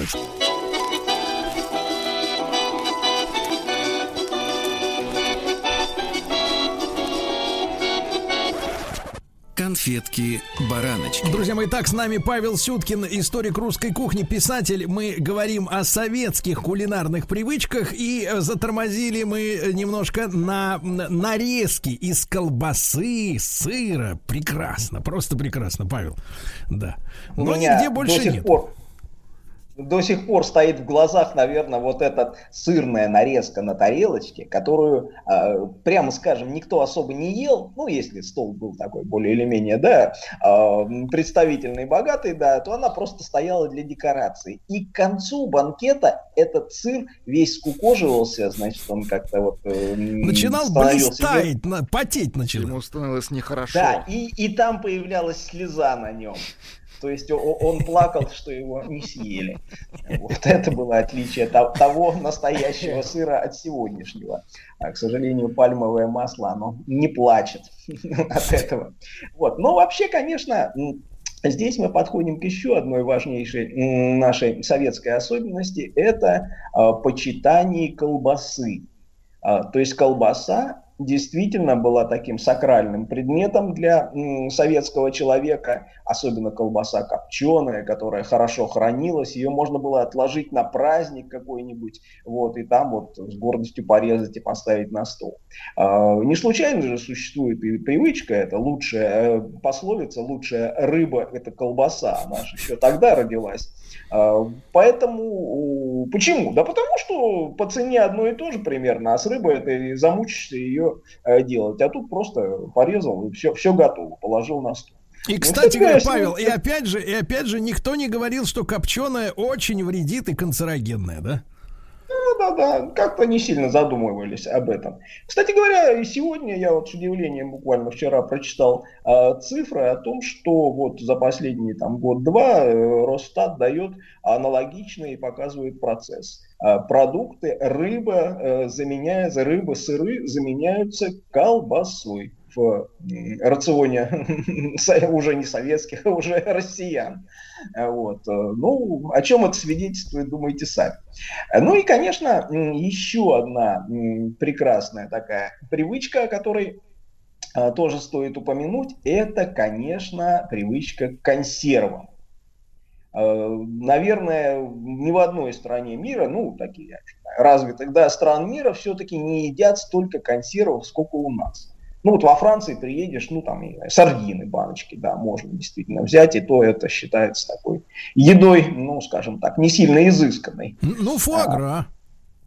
Ну, фуагра, да, да. Ну, что-то, конечно, есть, да. Вот. Но вот так, чтобы вот есть там тушенку, например, регулярно брать, какие-нибудь там шпроты, там лосось в баночке и варить из него суп. Э, Помните советский суп из лосося в баночке, крошить а, а, картошечки туда. И, э, фу, прекрасный детский супчик, господи, для дом- домохозяйки да, самое милое дело. Э, За полчаса и, э, и все готово.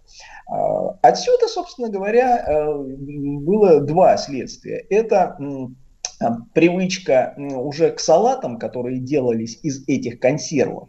Вспомните нашу мимозу. А, Да, когда вот опять же сайра или там, ну, в лучшем случае лосось в баночке, вот он крошился, там смешивался с яйцом, там с чем еще, вот, и возникал вот этот такой мешанный, сытный, нажористый, я бы сказал, да, салат. Вот версии этих мимоз, да, оливье и чего там еще, это было э, множество, да, они зависели просто от э, достатка, да, кто-то там смешивал картошку э, с солеными огурцами и майонезом, да, кто-то добавлял, не знаю, там, креветки или крабовые палочки, Э, это уже Павел, вопрос когда мне, когда мне мой однак, когда мне мой одноклассник сказал, что его мама добавляет в оливье вареную говядину, Так, так, я посмотрел на него как на врага. Больше он перестал вам быть другом. Да, да, да. Ну, на самом деле вы правы, действительно. Вот содержание холодильника, оно очень четко показывало место советского человека вот во всей этой общественной иерархии. Вот. э, В этом смысле это то, то- тоже такая невы- невысказанная черта советского общества. Э, Ну, вернемся к консервам. Конечно, конечно, там то, что было еще и важный момент, это, конечно, наши замечательные 6 соток и э, ежегодный урожай с них. Вот, э, закатанные помидоры, огурцы, там какие-нибудь там моченые яблочки, кто, кто на что гораст, кабачки, конечно же, икра, э, ну икра я имею в виду, овощная. Вот, все это в банках выстраивалось на балконах, там, ну или там у кого был подпол, да, может быть, да, в, городах поменьше. Павел, Павел, и А, еще надо не забыть про гриб, про гриб, который жил в трехлитровой банке и делал такой кисленький лимонадик, как бы. И это было отдельное существо, которое, кстати говоря, многие считают, что он появился только уже там в 80-е годы. Ничего подобного. На самом деле он существовал еще до революции у нас. Вот, и вот этот ки- ки- кисленький, да, такой чайный гриб, так называемый, да, а, да, кисленькое питье, оно было э, очень, очень понятно. Вот, поэтому, конечно, когда мы говорим о, о привычках советской кухни, ну, что греха таить, конечно, это привычки в основном от бедности, от э, экономии, от того, что трудно было э, что-то получить, э, достать, как это говорилось тогда. Ну, с другой стороны, ну, что греха таить, это наша история, это наша жизнь, наверное, э, И главное, сегодня и главное, Павел, и главное, Павел, э, нам не портил никто аппетит э, высказыванием того, что что-то вредно. Ну, я имею в виду благополучные годы, уже не 80-е, да, в 70-е в общественном пространстве никто не заикался о том, что что-то вредно есть. И Вот это было, конечно, оплотом стабильности, мне кажется. Э, Это Павел приятно. Сюткин, да, Павел Сюткин, историк русской кухни, писатель в нашем цикле «Конфетки-бараночки». Спасибо ему огромное.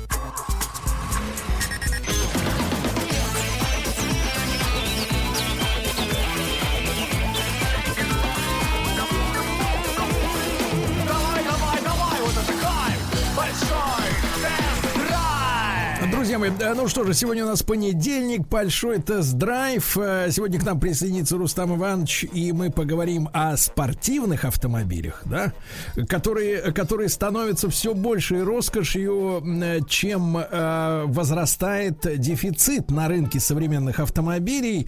Э, Мы с вами, Владуля, задавались неоднократно вопросом, почему на вот авторынке новых автомобилей, а они за собой, естественно, тянут и, и вторичку, происходит катастрофический рост цен. Кстати говоря, Федеральная ан- антимонопольная служба, я что-то не заметил, чтобы э, как-то внимательно попыталась взглянуть на эту проблему. Да? Молчит. Э, Как видимо, других дел по горло. Считается, что автомобили это не средств, ну, не предмет первой необходимости, а тем не менее. Э, и даже биржевики показывают, э, что в последние два года автопроизводители переживают настоящий бум притока прибыли. А, И мы сегодня с вами доберемся до новости. Фигурируют цифры, что сегодня в мире не хватает из-за дефицита разного рода, причем не только радиодеталей, не хватает порядка 9 миллионов автомобилей. Ничего себе. Вот. И дело дошло до уже, др- друзья мои, мне кажется, системного сбоя. Потому что раньше нас кормили э, такими известиями о том, что вот, мол, какой-то там завод в Китае перестал делать э, микросхемы там или еще что-то. И сейчас все наладится, тыр-пыр, 8 дыр. Вот. А теперь, знаете, до чего дошло? Мы с вами доберемся до этой новости. А у ведущих э, автопроизводителей, ну, скажем так, пока что премиального сегмента, да, а, нет достаточного количества тормозных колодок.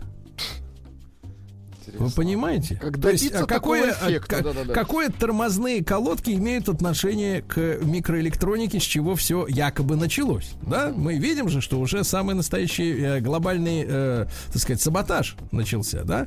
И, видимо, э, история с э, всевшим на мель в одном из э, каналов, да, не на, слава богу, не в канале имени Москвы это произошло. Вот, э, контейнеровоз, он сбил, я так понимаю, цепочки логистические, которые были четко настроены. Ну, некий и- график, да-да-да. да, и теперь вот не находится такого умного, я не знаю, ноутбука или менеджера, который бы расшил эти проблемы, да, вот. И поэтому сегодняшний рост цен катастрофический на новый автомобиль, он продиктован, конечно же, вовсе там не курсом рубля или японской иены. Вот это именно результат целенаправленного, как мне кажется, мирового саботажа по, по э, сказать, ликвидации стройных э, систем поставки товаров в глобальном, еще раз повторюсь, э, так сказать, масштабе, да. Ну, давайте перейдем э, к другим новостям. А, УАЗ, Ульяновский автозавод, начнет производство электромобилей в следующем году. Браво! Круто. Громко аплодирую на всю баню.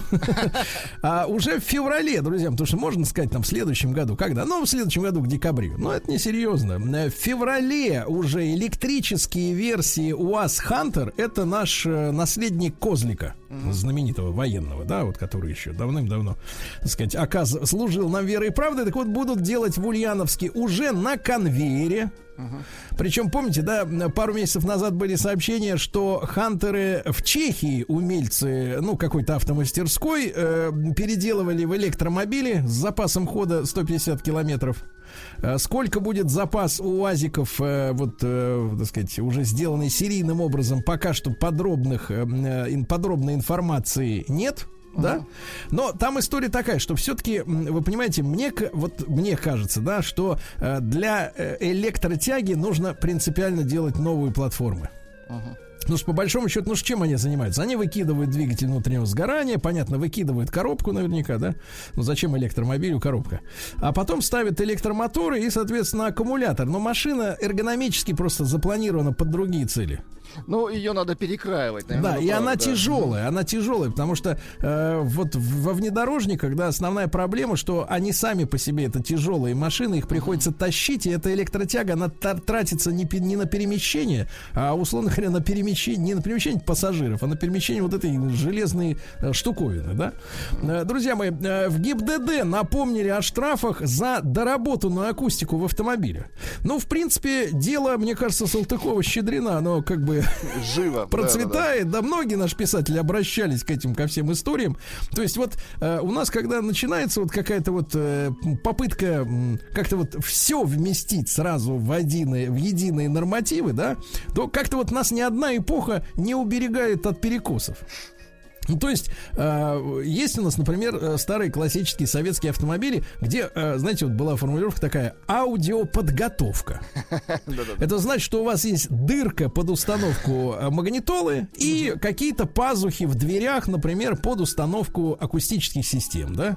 А, дальше А теперь сам, да. можно огрести штраф 500 рублей за то, что в автомобиль будут вставлены дополнительные динамики, усилители, в том случае, если они не будут соответствовать положениям по допуску автомобиля к эксплуатации. Понимаете, тут такой же, я возьму на себя смелость сказать, но немножко это, знаете, зашкаливает. Ну, я понимаю, надо бороться с тишиной. Это нормально. Особенно в спальных районах, да, например, на Патриках люди хотят спать. Не затем платили такие миллионы, чтобы, так сказать, еще и ночью слушать, как там кто-нибудь э, хип-хоп включает громко. Чтоб Это слушать отдельно. крестьян, да. Это отдельная история. Но знаете, у нас вот э, идиотизм нормати- нормативный. Он, например, э, ну, к примеру, вот машины, которые поставляются американские в нашу страну, ну, например, какие-нибудь Escalade там или Таха от General Motors, да, там специально выключают, ну, там, сантиметров 20 э, задних ходовых огней вертикальных, которые в нормальном варианте светят э, снизу доверху, ну, то есть до самой крыши. А у нас есть э, установка, что вот э, есть некие ограничения ходового огня по высоте. И э, чем, мне кажется, чем больше света излучает автомобиль, тем, Тем это его, да, безопаснее. тем он заметней. Мгм. Тем это безопаснее, да. Нет, у нас есть нормативы, которые вот продолжают работать. Они, может быть, придуманы там сто лет назад, но тем не менее. Ну ладно. Дальше. Замечательное заявление сделал глава Ростеха Сергей Чемизов. Да, на открытом уроке для российских школьников а, он а, заявил, что давайте, давайте прочту вам близкую к цитате фразу. Я вас уверяю, сегодня автомобиль Лада по качеству нисколько не уступает ни Форду, ни корейским автомобилям, ни тем более китайским. Они, то есть автомобили Лада, намного лучше и качественнее, видите? Ну, а у вас, хорошо. Владик, в голове что? Стереотипы. Вот что, с чем надо бороться. Со стереотипами. Да. Ауди, э, несмотря на то, что э, машины, э, ну, с 25 года, там, а к 30-му 100% должны будут перейти на электротягу, Ауди сохранит аналоговые приборы и кнопки настоящие в будущих электрокарах. А для чего? А для того, чтобы такие старички, как вы, они не испытывали э, когнитивного диссонанса. Дискомфорт. Конечно, люди привыкли. Крутилки, климат-контроля. Да, все это переводить на тачскрины в компании Audi пока не, стара, не, не хотят. Но вообще Audi, надо, друзья мои, заметить, что это одна из самых элегантных компаний, э, которая, э, ну, наиболее, мне кажется, уважительно относится к лояльным своим клиентам, которые не спеша переходят от одной модели к другой. То есть есть некоторые периоды вот в выпуске э, модельного ряда, да, где, в принципе, э, перемены в дизайне в том же, они настолько происходят элегантно, точечно, не то, что ничего не делают, а именно э, дизайн меняется, но настолько, э, так сказать, мягко и интеллигентно, что, в принципе, владельцы предыдущих версий, да, ну, предыдущих поколений, они не испытывают этого жесткого комплекса из-за того, что, вот, например, бабки кончились, купить новую модель уже, так сказать, жаба душит, тем более цены подросли, и ты чувствуешь, что ты ездишь в старине. Нет, они, вот мне кажется, из всех автомобилей Audi это, конечно, наименее быстро стареющий э, модельный ряд. Ну, морально. Держатся традиций, да. Морально имеется в виду, да, молодцы. Э, В США побит э, с э, рекорд смертности на дорогах. Друзья мои.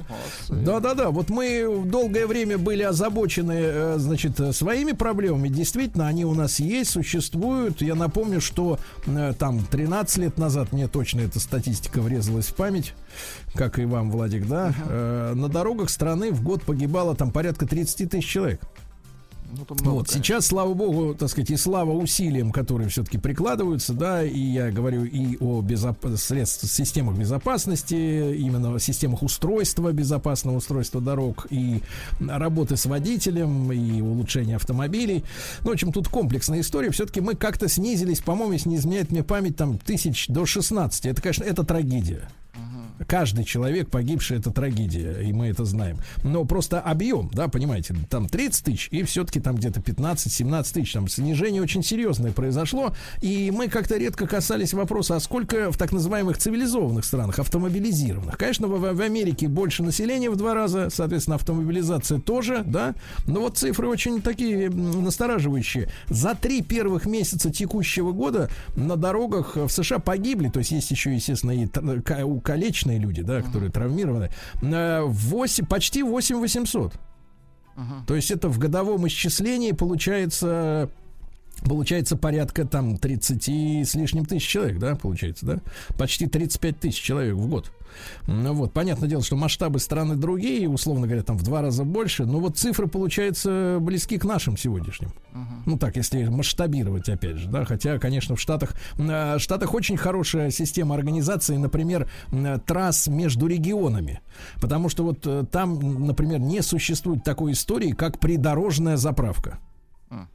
То есть нет такой ситуации, что машины все несутся потоком, и вдруг сбоку припеку выезжает какой-нибудь дядя, да, и начинает разгоняться тормозя правую полосу, естественно, да, собой. Э, Например, Э, там все объекты инфраструктуры, заправки, кафе и так далее, они все вынесены э, в перекрестковую зону. Ну, условно говоря, если э, у вас шоссе пересекает какая-то дорога, да, э, по мосту, например, то чтобы добраться до заправки, вам надо съехать на этот перекресток, и там где-то километрах в двух в спокойной лесной, как говорится, зоне вы там спокойно заправить, да, и потом вернетесь обратно на дорогу. Но вот этого хаотического строительства инфраструктуры вдоль скоростных трасс там этого нет абсолютно. Дальше. А, Продажи электромобилей в Норвегии установили новый рекорд. Э, 72% уже продаж электромобилей. Представляешь? Норвегия, да? 72%, да, тем более, что там холодно, и все говорят, а как же аккумуляторы зимой, когда холодно, да? А, ну, на первом месте Tesla Model Y, говорю по старинке, Y, ну, буква Y английская, да, ну, это такой э, компактный, условно говоря, хэтчбэк, в кавычках. А потом э, Volkswagen ID4, Tesla Mo- Model 3, Volkswagen ID3, но это вот Volkswagen разработал специальные электромобили, то есть не переделанные какие-то, да, так сказать, из предыдущих версий, а созданные с нуля эти машинки симпатичные, эргономично правильные. Так вот, там в чем прикол? Дело в том, что мы же с вами сталкиваемся, что, как правило, электромобиль, э, который э, попадает официально на наш рынок, это дорогое удовольствие. И многим непонятно, а с какого, так сказать, перепуга дорогой, если деталей меньше. Так вот, например, в Великобритании машины на батареях дороже топливных, ну, аналогичных по классу, на 52%. В Голландии на 54, а вот в Норвегии, смотрите, разница между электрокаром и двигателем внутреннего сгорания достигает там всего 750 тысяч рублей на наши деньги. То есть, э, ну как всего? Э, Конечно, за эти деньги уже можно купить целый автомобиль, понимаете, да? Но не в полтора раза имеется в виду. То есть такая вот налоговая, правильная налоговая политика местных властей. Э, Продажи автомобилей Лада просели почти на треть. Представляете? Жаль. Да, но колодки пока есть, колодки есть. Электронные компоненты ударили в первую очередь по модели Гранта, и на первое место вышло Веста по, по количеству продаж. Вот, да. Автомобиль Apple э, появилась, э, ну, такая вот план, есть у Apple свой, сделать свой автомобиль. Э, Появилась информация, что грядет сделка с Toyota. А дело в том, что японцы же, они до последнего времени как-то не обращали внимания на европейские вот эти тренды по переводу всего автопарка на электротягу. Как-то в Азии это не, не так э, сильно заформализовано бюрократами. Ну и, видимо, вот это взаимное сотрудничество поможет и тем, и другим. Понимаете, да? А во Владивостоке наладит производство электрокаров. Э, небезызвестная компания Solers Auto, которая, я так понимаю, на автогазе тоже э, свой след заметный оставила. Э, намерена организовать на Дальнем Востоке выпуск электромобилей, батарей и электромоторов. Ну, видите, замечательно, молодцы. Ну и замечательно, да. А дальше. э, Лада Веста Спорт продают в Японии в два раза дороже, чем в России. За 2,5 миллиона рублей. Но, Зн- Значит, Владик, покупают так. нет, а я обращаю ваше внимание именно как составлено заголовок. Продают, если было написано в Японии покупают. Это было бы другое, да. А BMW построила автомобиль целиком из вторсырья. Хорошо. Ну, Смотришь, и снаружи уже кто-то А что-то видишь, делал. что уже кто-то на этом ездил до тебя. Да, и, и должно, знаешь, и в организме должно стать приятно от Да, того, да, что да, э, уже Что ты не первый, да, в этой да, машине. всякий, кто не первый, тот у нас второй, как говорят у нас. Дамы. А дальше. Россиян предупредили о, о дефиците автомобильных запчастей. Вот я вас опять же обращаю внимание, ваше внимание, друзья мои, э, что не только вот эти всякие микросхемы. А смотрите, дефицит охватывает следующие категории. Тормозные колодки, диски тормозные, рычаги подвески, ну, то есть вся расходная тема. Рулевые рейки, детали кузова, расходники для двигателей. Слушайте, я не понимаю, а напри- что, заводы перестали работать? Вот это все не хватает. Заводы занимались тем, что они переносили производство вот этих расходников, я так понимаю, в Азию. А, И из-за этого, значит, как поскольку Вот этот логистические сбо- цепочки сбой, да, да, да, искусственно, ис- абсолютно искусственно вызван, да, то есть это диверсия, вообще за это надо расстреливать. Хорошо. Ну, как-то у нас есть опыт. Да и у китайцев есть. У нас у всех есть опыт, а вот у тех, которые покупают, у них, видимо, не у всех. А BMW, Land Rover и другие премиальные марки об этом говорят. Так что, ребята, да если нет колодок э, фирменных, да, ну что, переходить на серый импорт. Турецкие будем ставить в Мерседес. Мгм. Стало известно, когда Genesis откажется от обычных двигателей, уже в 25 году все новые модели этой корейской, м, так сказать, премиальной марки станут электрическими. Представляете? Все. Э, В движении электрокар, например, G80. Хороший очень автомобиль, действительно роскошный и идет, знаете, вот мы брали его на тест, и этот тест есть у нас на канале Большой тест-драйв. Ну, замечательная машина, которая воплощает э, немецкие представления о настоящем автомобиле. В то время как немцы перешли скорее к азиатским, так сказать, облегченным. Поменялись стиль- сти- местами. да. стилями. Так вот, э, смотрите, батарею обещают до 427 километров раскачать. Неплохо. Ну, это Да. уже хорошо, да, это уже хорошо. А Что еще интересно вам хотел сказать? В России подорожали автомобили 9 марок. Ну-ка. какие? Значит, смотрите, российский АвтоВАЗ и УАЗ, опять же, который электрическим станет в следующем году, подняли стоимость сразу всего модельного ряда. А что там мелочиться? Ну, конечно, Правильно. как бы впрок немножко У подняли. Хавейла, Toyota и Lexus, это у нас Азия, да, Китай, Япония, подорожало большинство машин, то есть можно найти и те, которые не подорожали, а вот Volkswagen, Kia, Peugeot и Chevrolet провели локальную корректировочку, переписав ценники, ну, на три модельки всего. Ну, понятно. У каждого, да. Вот, ну и, товарищи, товарищи, надо знать вот что. Э, Российские водители э, смогут теперь обжаловать штрафы, выписанные в том числе при помощи камер, э, через портал госуслуг. С Это 1 удобно. сентября уже это возможно. Да, раньше э, мне нравилась эта формулировка. Инспектор ДП, так сказать, который разбирал штрафы, мог и не отреагировать на, имел право на электронную жалобу. А я вам так скажу, было бы на что реагировать. Вот именно. Были бы люди, а тут да, штраф найдется.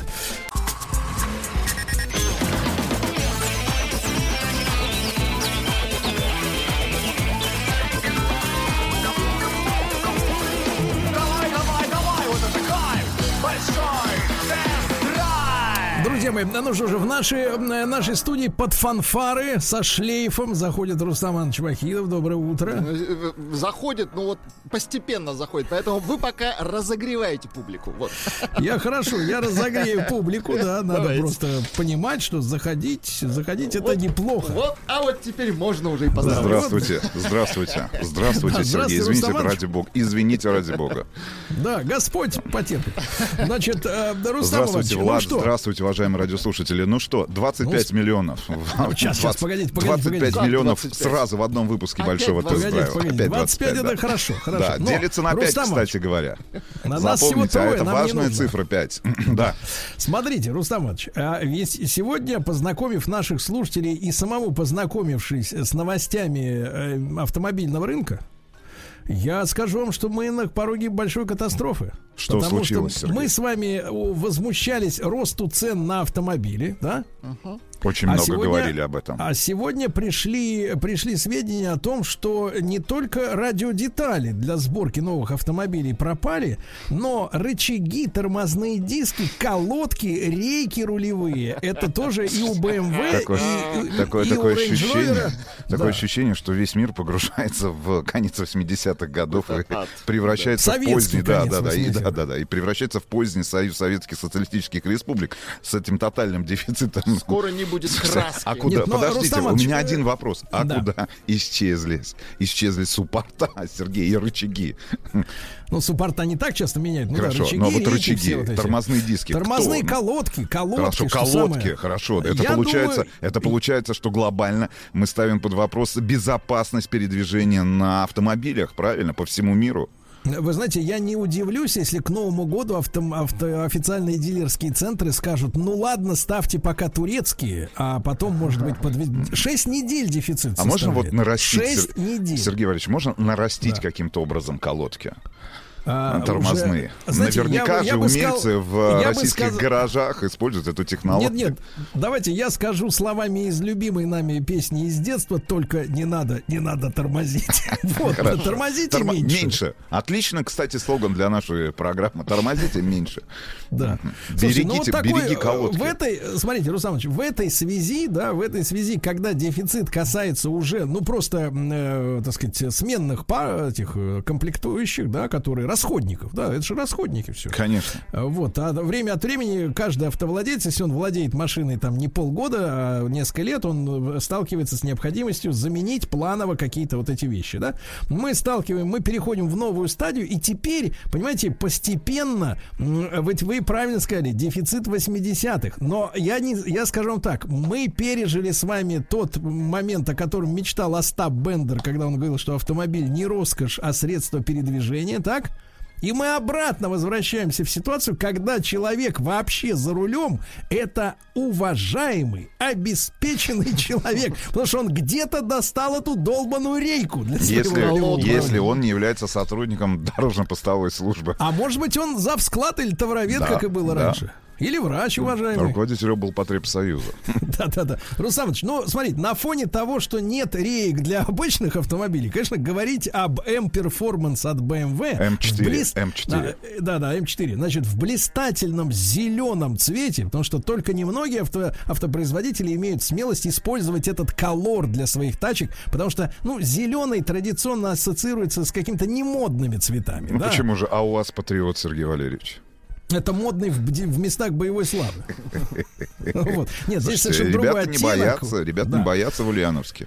Так, ну вот расскажите, почем вот этот аппарат? Слушайте, но а цена а, именно M4 Competition автомобиль именно в этой комплектации, именно эта модель была на нашем тесте, Сергей Валерьевич. А, Да. Я уж не знаю, удалось ли вам Да, а, да, оказаться конечно. за рулем этого прекрасного Удалось. автомобиля. Ну, от, э, давайте так, от 8 миллионов рублей. Ну, там 7 с копейками, но э- эти копейки превращаются очень быстро а, в 8 миллионов рублей. От 8 миллионов рублей, в принципе, все удовольствие и невероятный по своей красоте кузов. Мне кажется, а, вот те вопросы, которые у нас с тобой были в целом вообще к четверке, к новой, да, когда она обновилась в прошлом году, и мы были одними из первых, кто снимал тест на обновленную четверку, а, статичный причем, да, нам ее специально привезли на ту площадку, которую мы используем для съемок своего теста. Вопросы у нас были, да, вот к, к этим раздутым ноздрям, Которые, классическим которые, BMW-шным. Рустам Иванович, как вы понимаете, только в России ноздри, а в Германии это почки. Это почки, хорошо. Да, так вот, все эти вопросы снимаются, ребят. А, значит, отправляем глубочайший респект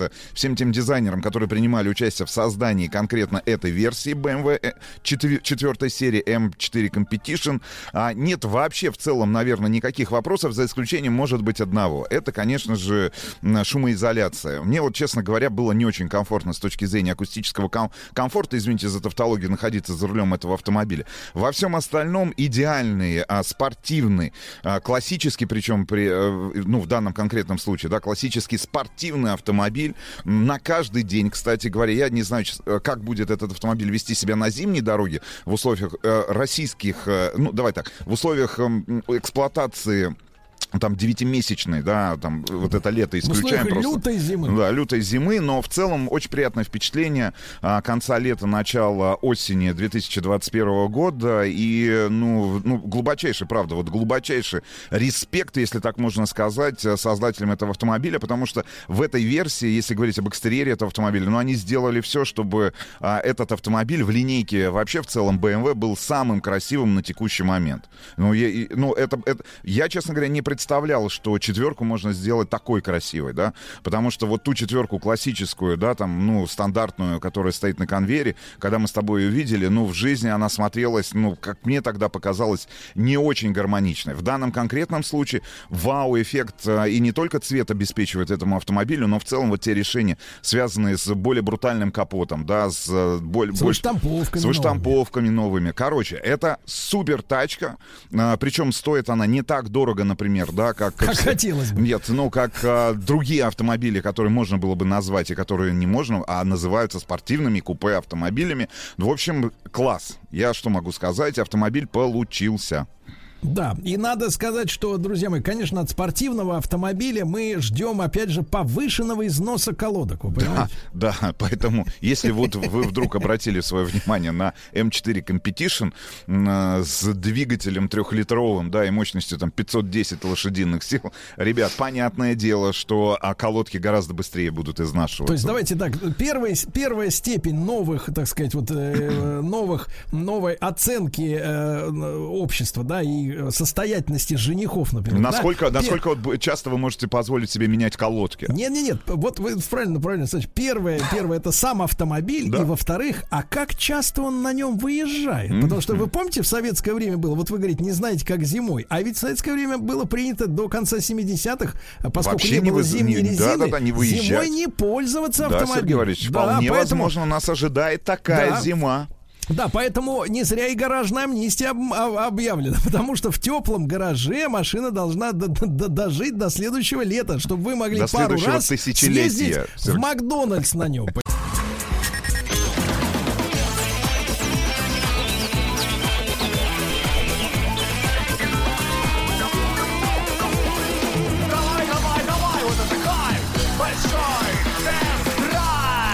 Итак, друзья мои, ну что же, есть занятия у людей сегодня в нашей стране и во всем мире. Э, Если увидели вдруг выброшенные, как говорили в советское время, на прилавок колодки, на всякий случай купите, даже если у вас нет автомобиля для этих колодок. Очень Переп- может быть, что пригодится. Ребят, вкладывайтесь не в крипту, Да, а в а колодки. в колодке. Так, ну и второй спортивный автомобиль, Да, который, я Audi. так понимаю, заметно, заметно дороже, чем BMW. Честно говоря, честно Заметно. говоря, даже я был удивлен стоимостью автомобиля, который находится сейчас на нашем тесте. Это Audi RS6 Avant. Ну, один из лучших, наверное, да, представителей спортивного семейства RS-заряженных автомобилей от компании Audi Ну, один из наших Ингольштадта. любимых вариантов, А, потому да. что это, эти автомобили совмещают прекрасную, э, так сказать, управляемость, комфорт, да, Ну, и- интеллигентность. Ну и безусловную, у- давай, давай так, и создают безусловную угрозу для человека, который находится и за рулем, и является участником дорожного движения. Автомобиль на нашем тесте в цвете Нарда Грей, ну ты понимаешь, да, о каком цвете я говорю, это серый, а это лучше, наверное, оттенок серого, оттенок серого, который есть а, в линейке автомобилей Audi, которые они используют. Ну и самое главное, конечно же, это очень быстрая пуля, ребята. Это может быть самая быстрая пуля и самая угрожающая вам и подлая, м, провоцирующая вас. Вы э, про штрафы? да, я, да, да, да, к большому сожалению, я, честно говоря, не представляю, какое количество штрафов э, придет после этого теста, который мы будем а, обязаны оплатить за нарушение скоростного режима, потому что, несмотря на свою красоту безусловную, да, а, это один из самых красивых, наверное, автомобилей, несмотря на то, что, опять же, извините за тавтологию, это универсал, это сарай, это просто сарай. Сарай, который является, ну, одним из самых ярких представителей лучших автомобилей, наверное, да, которые создаются автомо- автопроизводителями на последние лет 20 или 30, наверное. И автомо... это фургон, причем, да, ну, по- по-хорошему. Фургон в хорошем смысле этого слова, потому что он постоянно заставляет вас куда-то гнать. Это автомобиль, из-за которого невозможно вот а, просто остановившись выйти из-за руля. Ты наслаждаешься а, каждым На- мгновением. Наслаждаешься дрожью в коленях. Нет, ну ты наслаждаешься каждым мгновением, которым, да, которое ты проводишь за рулем, в, ка- значит, в прекрасных спортивных ковшах этого автомобиля, находясь рядом с этим автомобилем. И если вот Audi M4 вызывает вау-эффект, ну такой, ой, кл- какая классная зеленая тачка, то здесь у людей вот этот, безус... знаешь, вот этот животный страх перед этим автомобилем, когда он просто стоит припаркованный, потому что ни у кого не возникает вопросов, э, что это зверь, а зверь, которого невозможно приручить, э, потому что те самые там 591, ну по факту О, 600, Господи, какой налог? 600 лошадиных сил и 800 ньютонов крутящего момента, V8, битурбо и Слушайте, а коробка идея, передач. Рустам Да, Сергей Валерьевич. Иванович, у меня идея.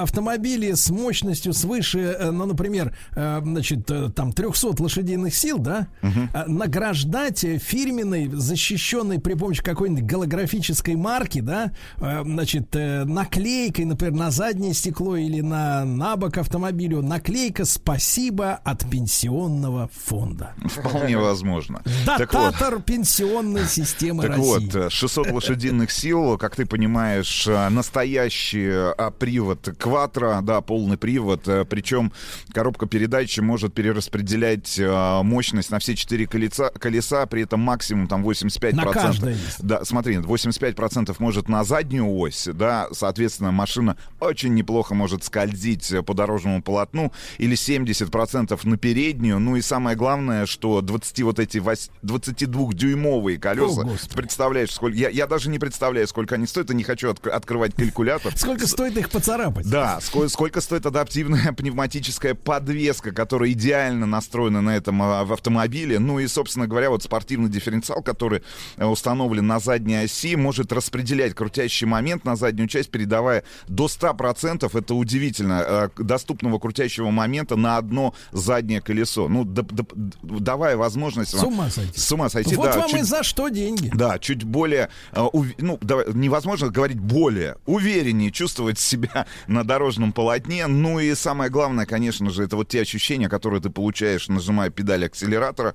А ты не, невозможно, я тебе на полном серьезе говорю, невозможно оторвать голову от, э, значит, э, подголовника. Ну, его нет, э, потому что это спортивный ковш. Но, в принципе, вот каким-то образом потянуться для того, чтобы какое-то движение совершить, я представляю, какие перегрузки испытывают пилоты, например, истребительной авиации, да, там на сверхскоростях, на сверхзвуке.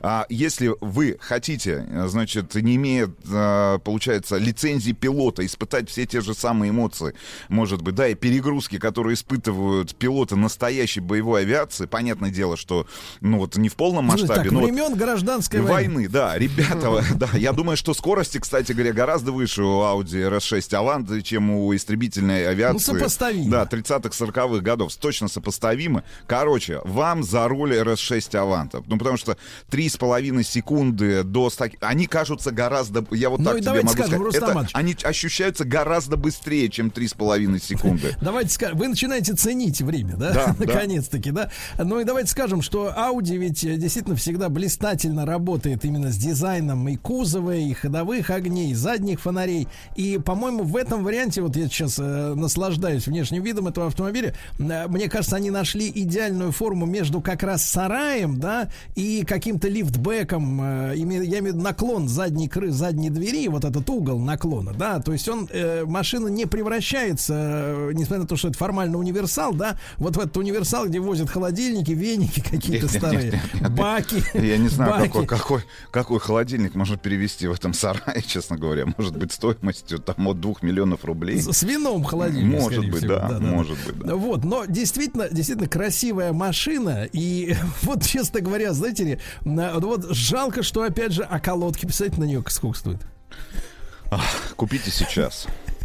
Купите сейчас сам автомобиль от э, 13 Да. миллионов. Слушайте, а давайте скажем так, э, девчонки, вот если раньше вы мужчине дарили помазок и думали, что это круто, то И теперь, носки. мне кажется, на 23 февраля Колодки. подарить своему мужчине любимому колодки, только узнав э, спецификацию машины по ВИН-номеру, да, и подобрав Классная- настоящий. классная идея, Сергей Мне кажется, мне кажется, что молодец. после, после подарка в виде колодок на 8 марта вас может брюлики ожидать, девчонки. Ну, серьезно. В такое новое время мы живем. Рустам Иванович, вам, как, как Вам всегда, огромное спасибо. спасибо. Скоро а, и BMW, и Audi на канале Большой Тест-Драйв э, на YouTube смотрите. До завтра. Еще больше подкастов «Маяка» насмотрим.